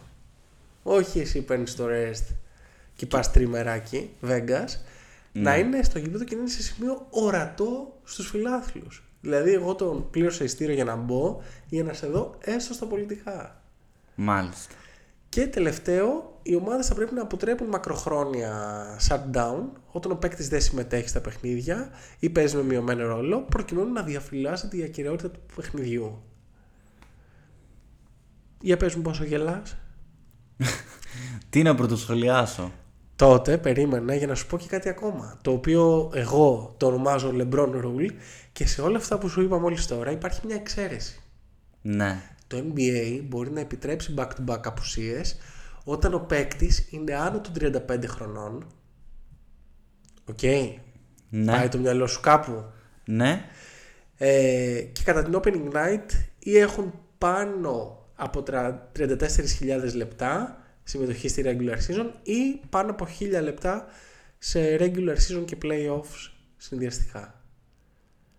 Δηλαδή κατά την opening night τη βραδιά που ξεκινάει το NBA έχουν τόσα λεπτά. Ναι. LeBron James μόνο. Φωτογραφίζουμε. Όλα Ε. ισχύουν εκτός από το... Ε. Όλα ισχύουν για όλους εκτός από το LeBron. Ναι. Ίσως και για τον Κάρι αργότερα, αλλά οκ. Ε, έχω χαθεί με όλα αυτά. Νομίζω μένω στην ουσία που είναι ότι το NBA θέλει να διαφυλάξει κατά κάποιο τρόπο το, το προϊόν Να του. αποτρέψει τα arrest. Ναι, από εκεί και πέρα ε, δεν θεωρώ ότι οι παίκτες ξεκουράζονται και δεν παίζουν χωρίς λόγο στα παιχνίδια. Δηλαδή δεν είναι ότι ο άλλος βαριέται να παίξει και λέει «Α, δεν παίζω» ή «Δεν πάω» σε κάποιο tour της ομάδας. Να θυμίσω ότι για να είσαι στα βραβεία στο τέλος της χρονιάς θα πρέπει να έχεις παίξει minimum 65 παιχνίδια στη regular season Ναι, και εκτός μάλλον αν είσαι παίκτης που είχε season ending τραυματισμό έπαιξες τουλάχιστον 62 παιχνίδια και ήσουν στο 85% των παιχνιδιών της ομάδας σου πριν τον τραυματισμό. Ναι. Το οποίο βέβαια τα βραβεία δεν είναι μόνο τα βραβεία. Είναι ότι τα βραβεία δίνουν τρελά μπόνους Ναι, και στους benefits μισθούς. στα συμβόλαια. Λέει το ότι ο Jalen Brown έχει τέτοιο αριθμό και λένε όλοι το μεγαλύτερο συμβόλαιο στην ιστορία του NBA. Πολύ μεγάλο ποσοστό από αυτά τα λεφτά είναι για να είσαι σε καλύτερη πεντάδα, να είσαι all-star κτλ. κτλ. Ναι. Ε, star παίκτης, ποιος θεωρείται. Έλατε. Δεν ξέρω. Α, νόμιζα υπήρχε κάποιος ορισμός, ας πούμε. Δεν το δεν ξέρω. Δεν το βρήκα, να σου πω την αλήθεια. Μπορούμε να το ψάξουμε και να το πούμε στο επόμενο. Ναι. Αλλά πώς χωρίζονται σε star, superstar, franchise players; Ναι. Οκ. Και επίσης, τελευταίο, ε, το NBA λανσάρει ένα σύστημα τιμωριών όπου στην πρώτη παραβίαση θα έχεις 100 χιλιάρικα πρόστιμο, στη δεύτερη 250, στην τρίτη 1,25 μοίρια και θα έχει ποινή και η ομάδα όπου θα είναι η ποινή της ομάδας 1 εκατομμύριο παραπάνω από την προηγούμενη ποινή πάνω από την τρίτη. Εντάξει, δεν ξέρω τώρα τι είναι. Τι μπορεί να γίνει με αυτό. Δηλαδή, να σου πω κάτι. Αυτό είναι φωτογραφία Τζαμοράντ. Τι εννοείς, Τζάμορ, για πειθαρχικούς Ε, λόγους; ναι. Εντάξει, αυτό είναι άλλο κομμάτι. Ρε, εσύ. Δηλαδή, τώρα που δεν θα παίξει για 25 παιχνίδια, θα έχει τέτοια πρόστιμα η ομάδα. Δεν ξέρω. Ένα αυτό. Ένα δεύτερο, δεν ξέρω τώρα τι εφαρμογή μπορεί να έχει αυτό, δεδομένου το ότι για παράδειγμα οι Clippers, άμα θέλουν να καθίσουν τους Leonard και Paul George, δεν μπορούν να βγουν να, βρω- να βγάλουν ένα χαρτί από έναν ορθοπαιδικό ότι Έχει διάστημα το παιδί. έχει, ξέρω εγώ, οστικό είδημα ή έχει, ξέρω εγώ, sword, ε, ε, Κοίταξε, ξέρω αυτό εγώ, τώρα δικέφαλο. στα, στα βρήκα και τα βρήκα και στα είπα κατευθείαν από το site του NBA. Θα Ναι. δούμε στην πράξη πώς Θα μου εφαρμόζονται. πεις μπορεί να εξετάζεται από γιατρούς του NBA και όχι των ομάδων Ενδεχομένως. για τους τραυματισμούς. Απλά όπως και να έχει το θέμα έχει παραγίνει. Ναι. Δηλαδή ο Λέοναρτ τα βλέπει αυτά και γελάει ίσως. Τέλος πάντων. Το κλείνουμε κάπου εδώ; Ναι. Λοιπόν, 16 Σεπτεμβρίου, Σάββατο, έχουμε ακόμα ένα γεμάτο μήνα μέχρι την έναρξη της σεζόν. Ε, εννοείται θα κάνουμε preview για τη σεζόν που έρχεται και ό,τι άλλο προκύψει. Ακολουθήστε Ακολουθήστε σε Facebook και Instagram. Ε, αστεράκια παντού. αστεράκια, κριτικές, σχόλια και το μοιράζετε και σε φίλους σας. Ναι. Αστεράκια μπορούν να βάλουν 1, 2, 3, 4 ή 5 αστεράκια. Ε, επίσης μπορείτε να κάνετε σχόλια στο Spotify αν θέλετε. Δεν το έχουμε παίξει καθόλου με αυτό το, το section. Ε, αν δεν έχετε κάποια πλατφόρμα τύπου Spotify, Apple ή Google Podcasts μπορείτε να ακούτε τα επεισόδια και στο YouTube ή αν θέλετε να τα ακούτε ξέρω εγώ σπίτι ενώ κάνετε κάτι άλλο και θέλετε κάτι να παίζει. Αυτά. Υποστηρίζετε μέσω Buy Me a Coffee αν θέλετε και μέχρι την επόμενη φορά Μόνο διχτάκι. Through the window, off the wall, nothing but net. Here we go. Nothing but net. Nothing but net. Nothing but net.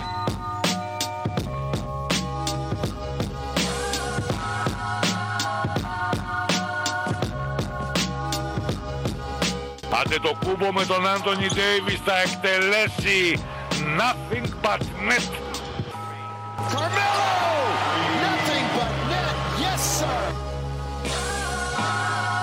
Double Embiid, and it doesn't matter. Nothing but net. I think we're going to be here a while.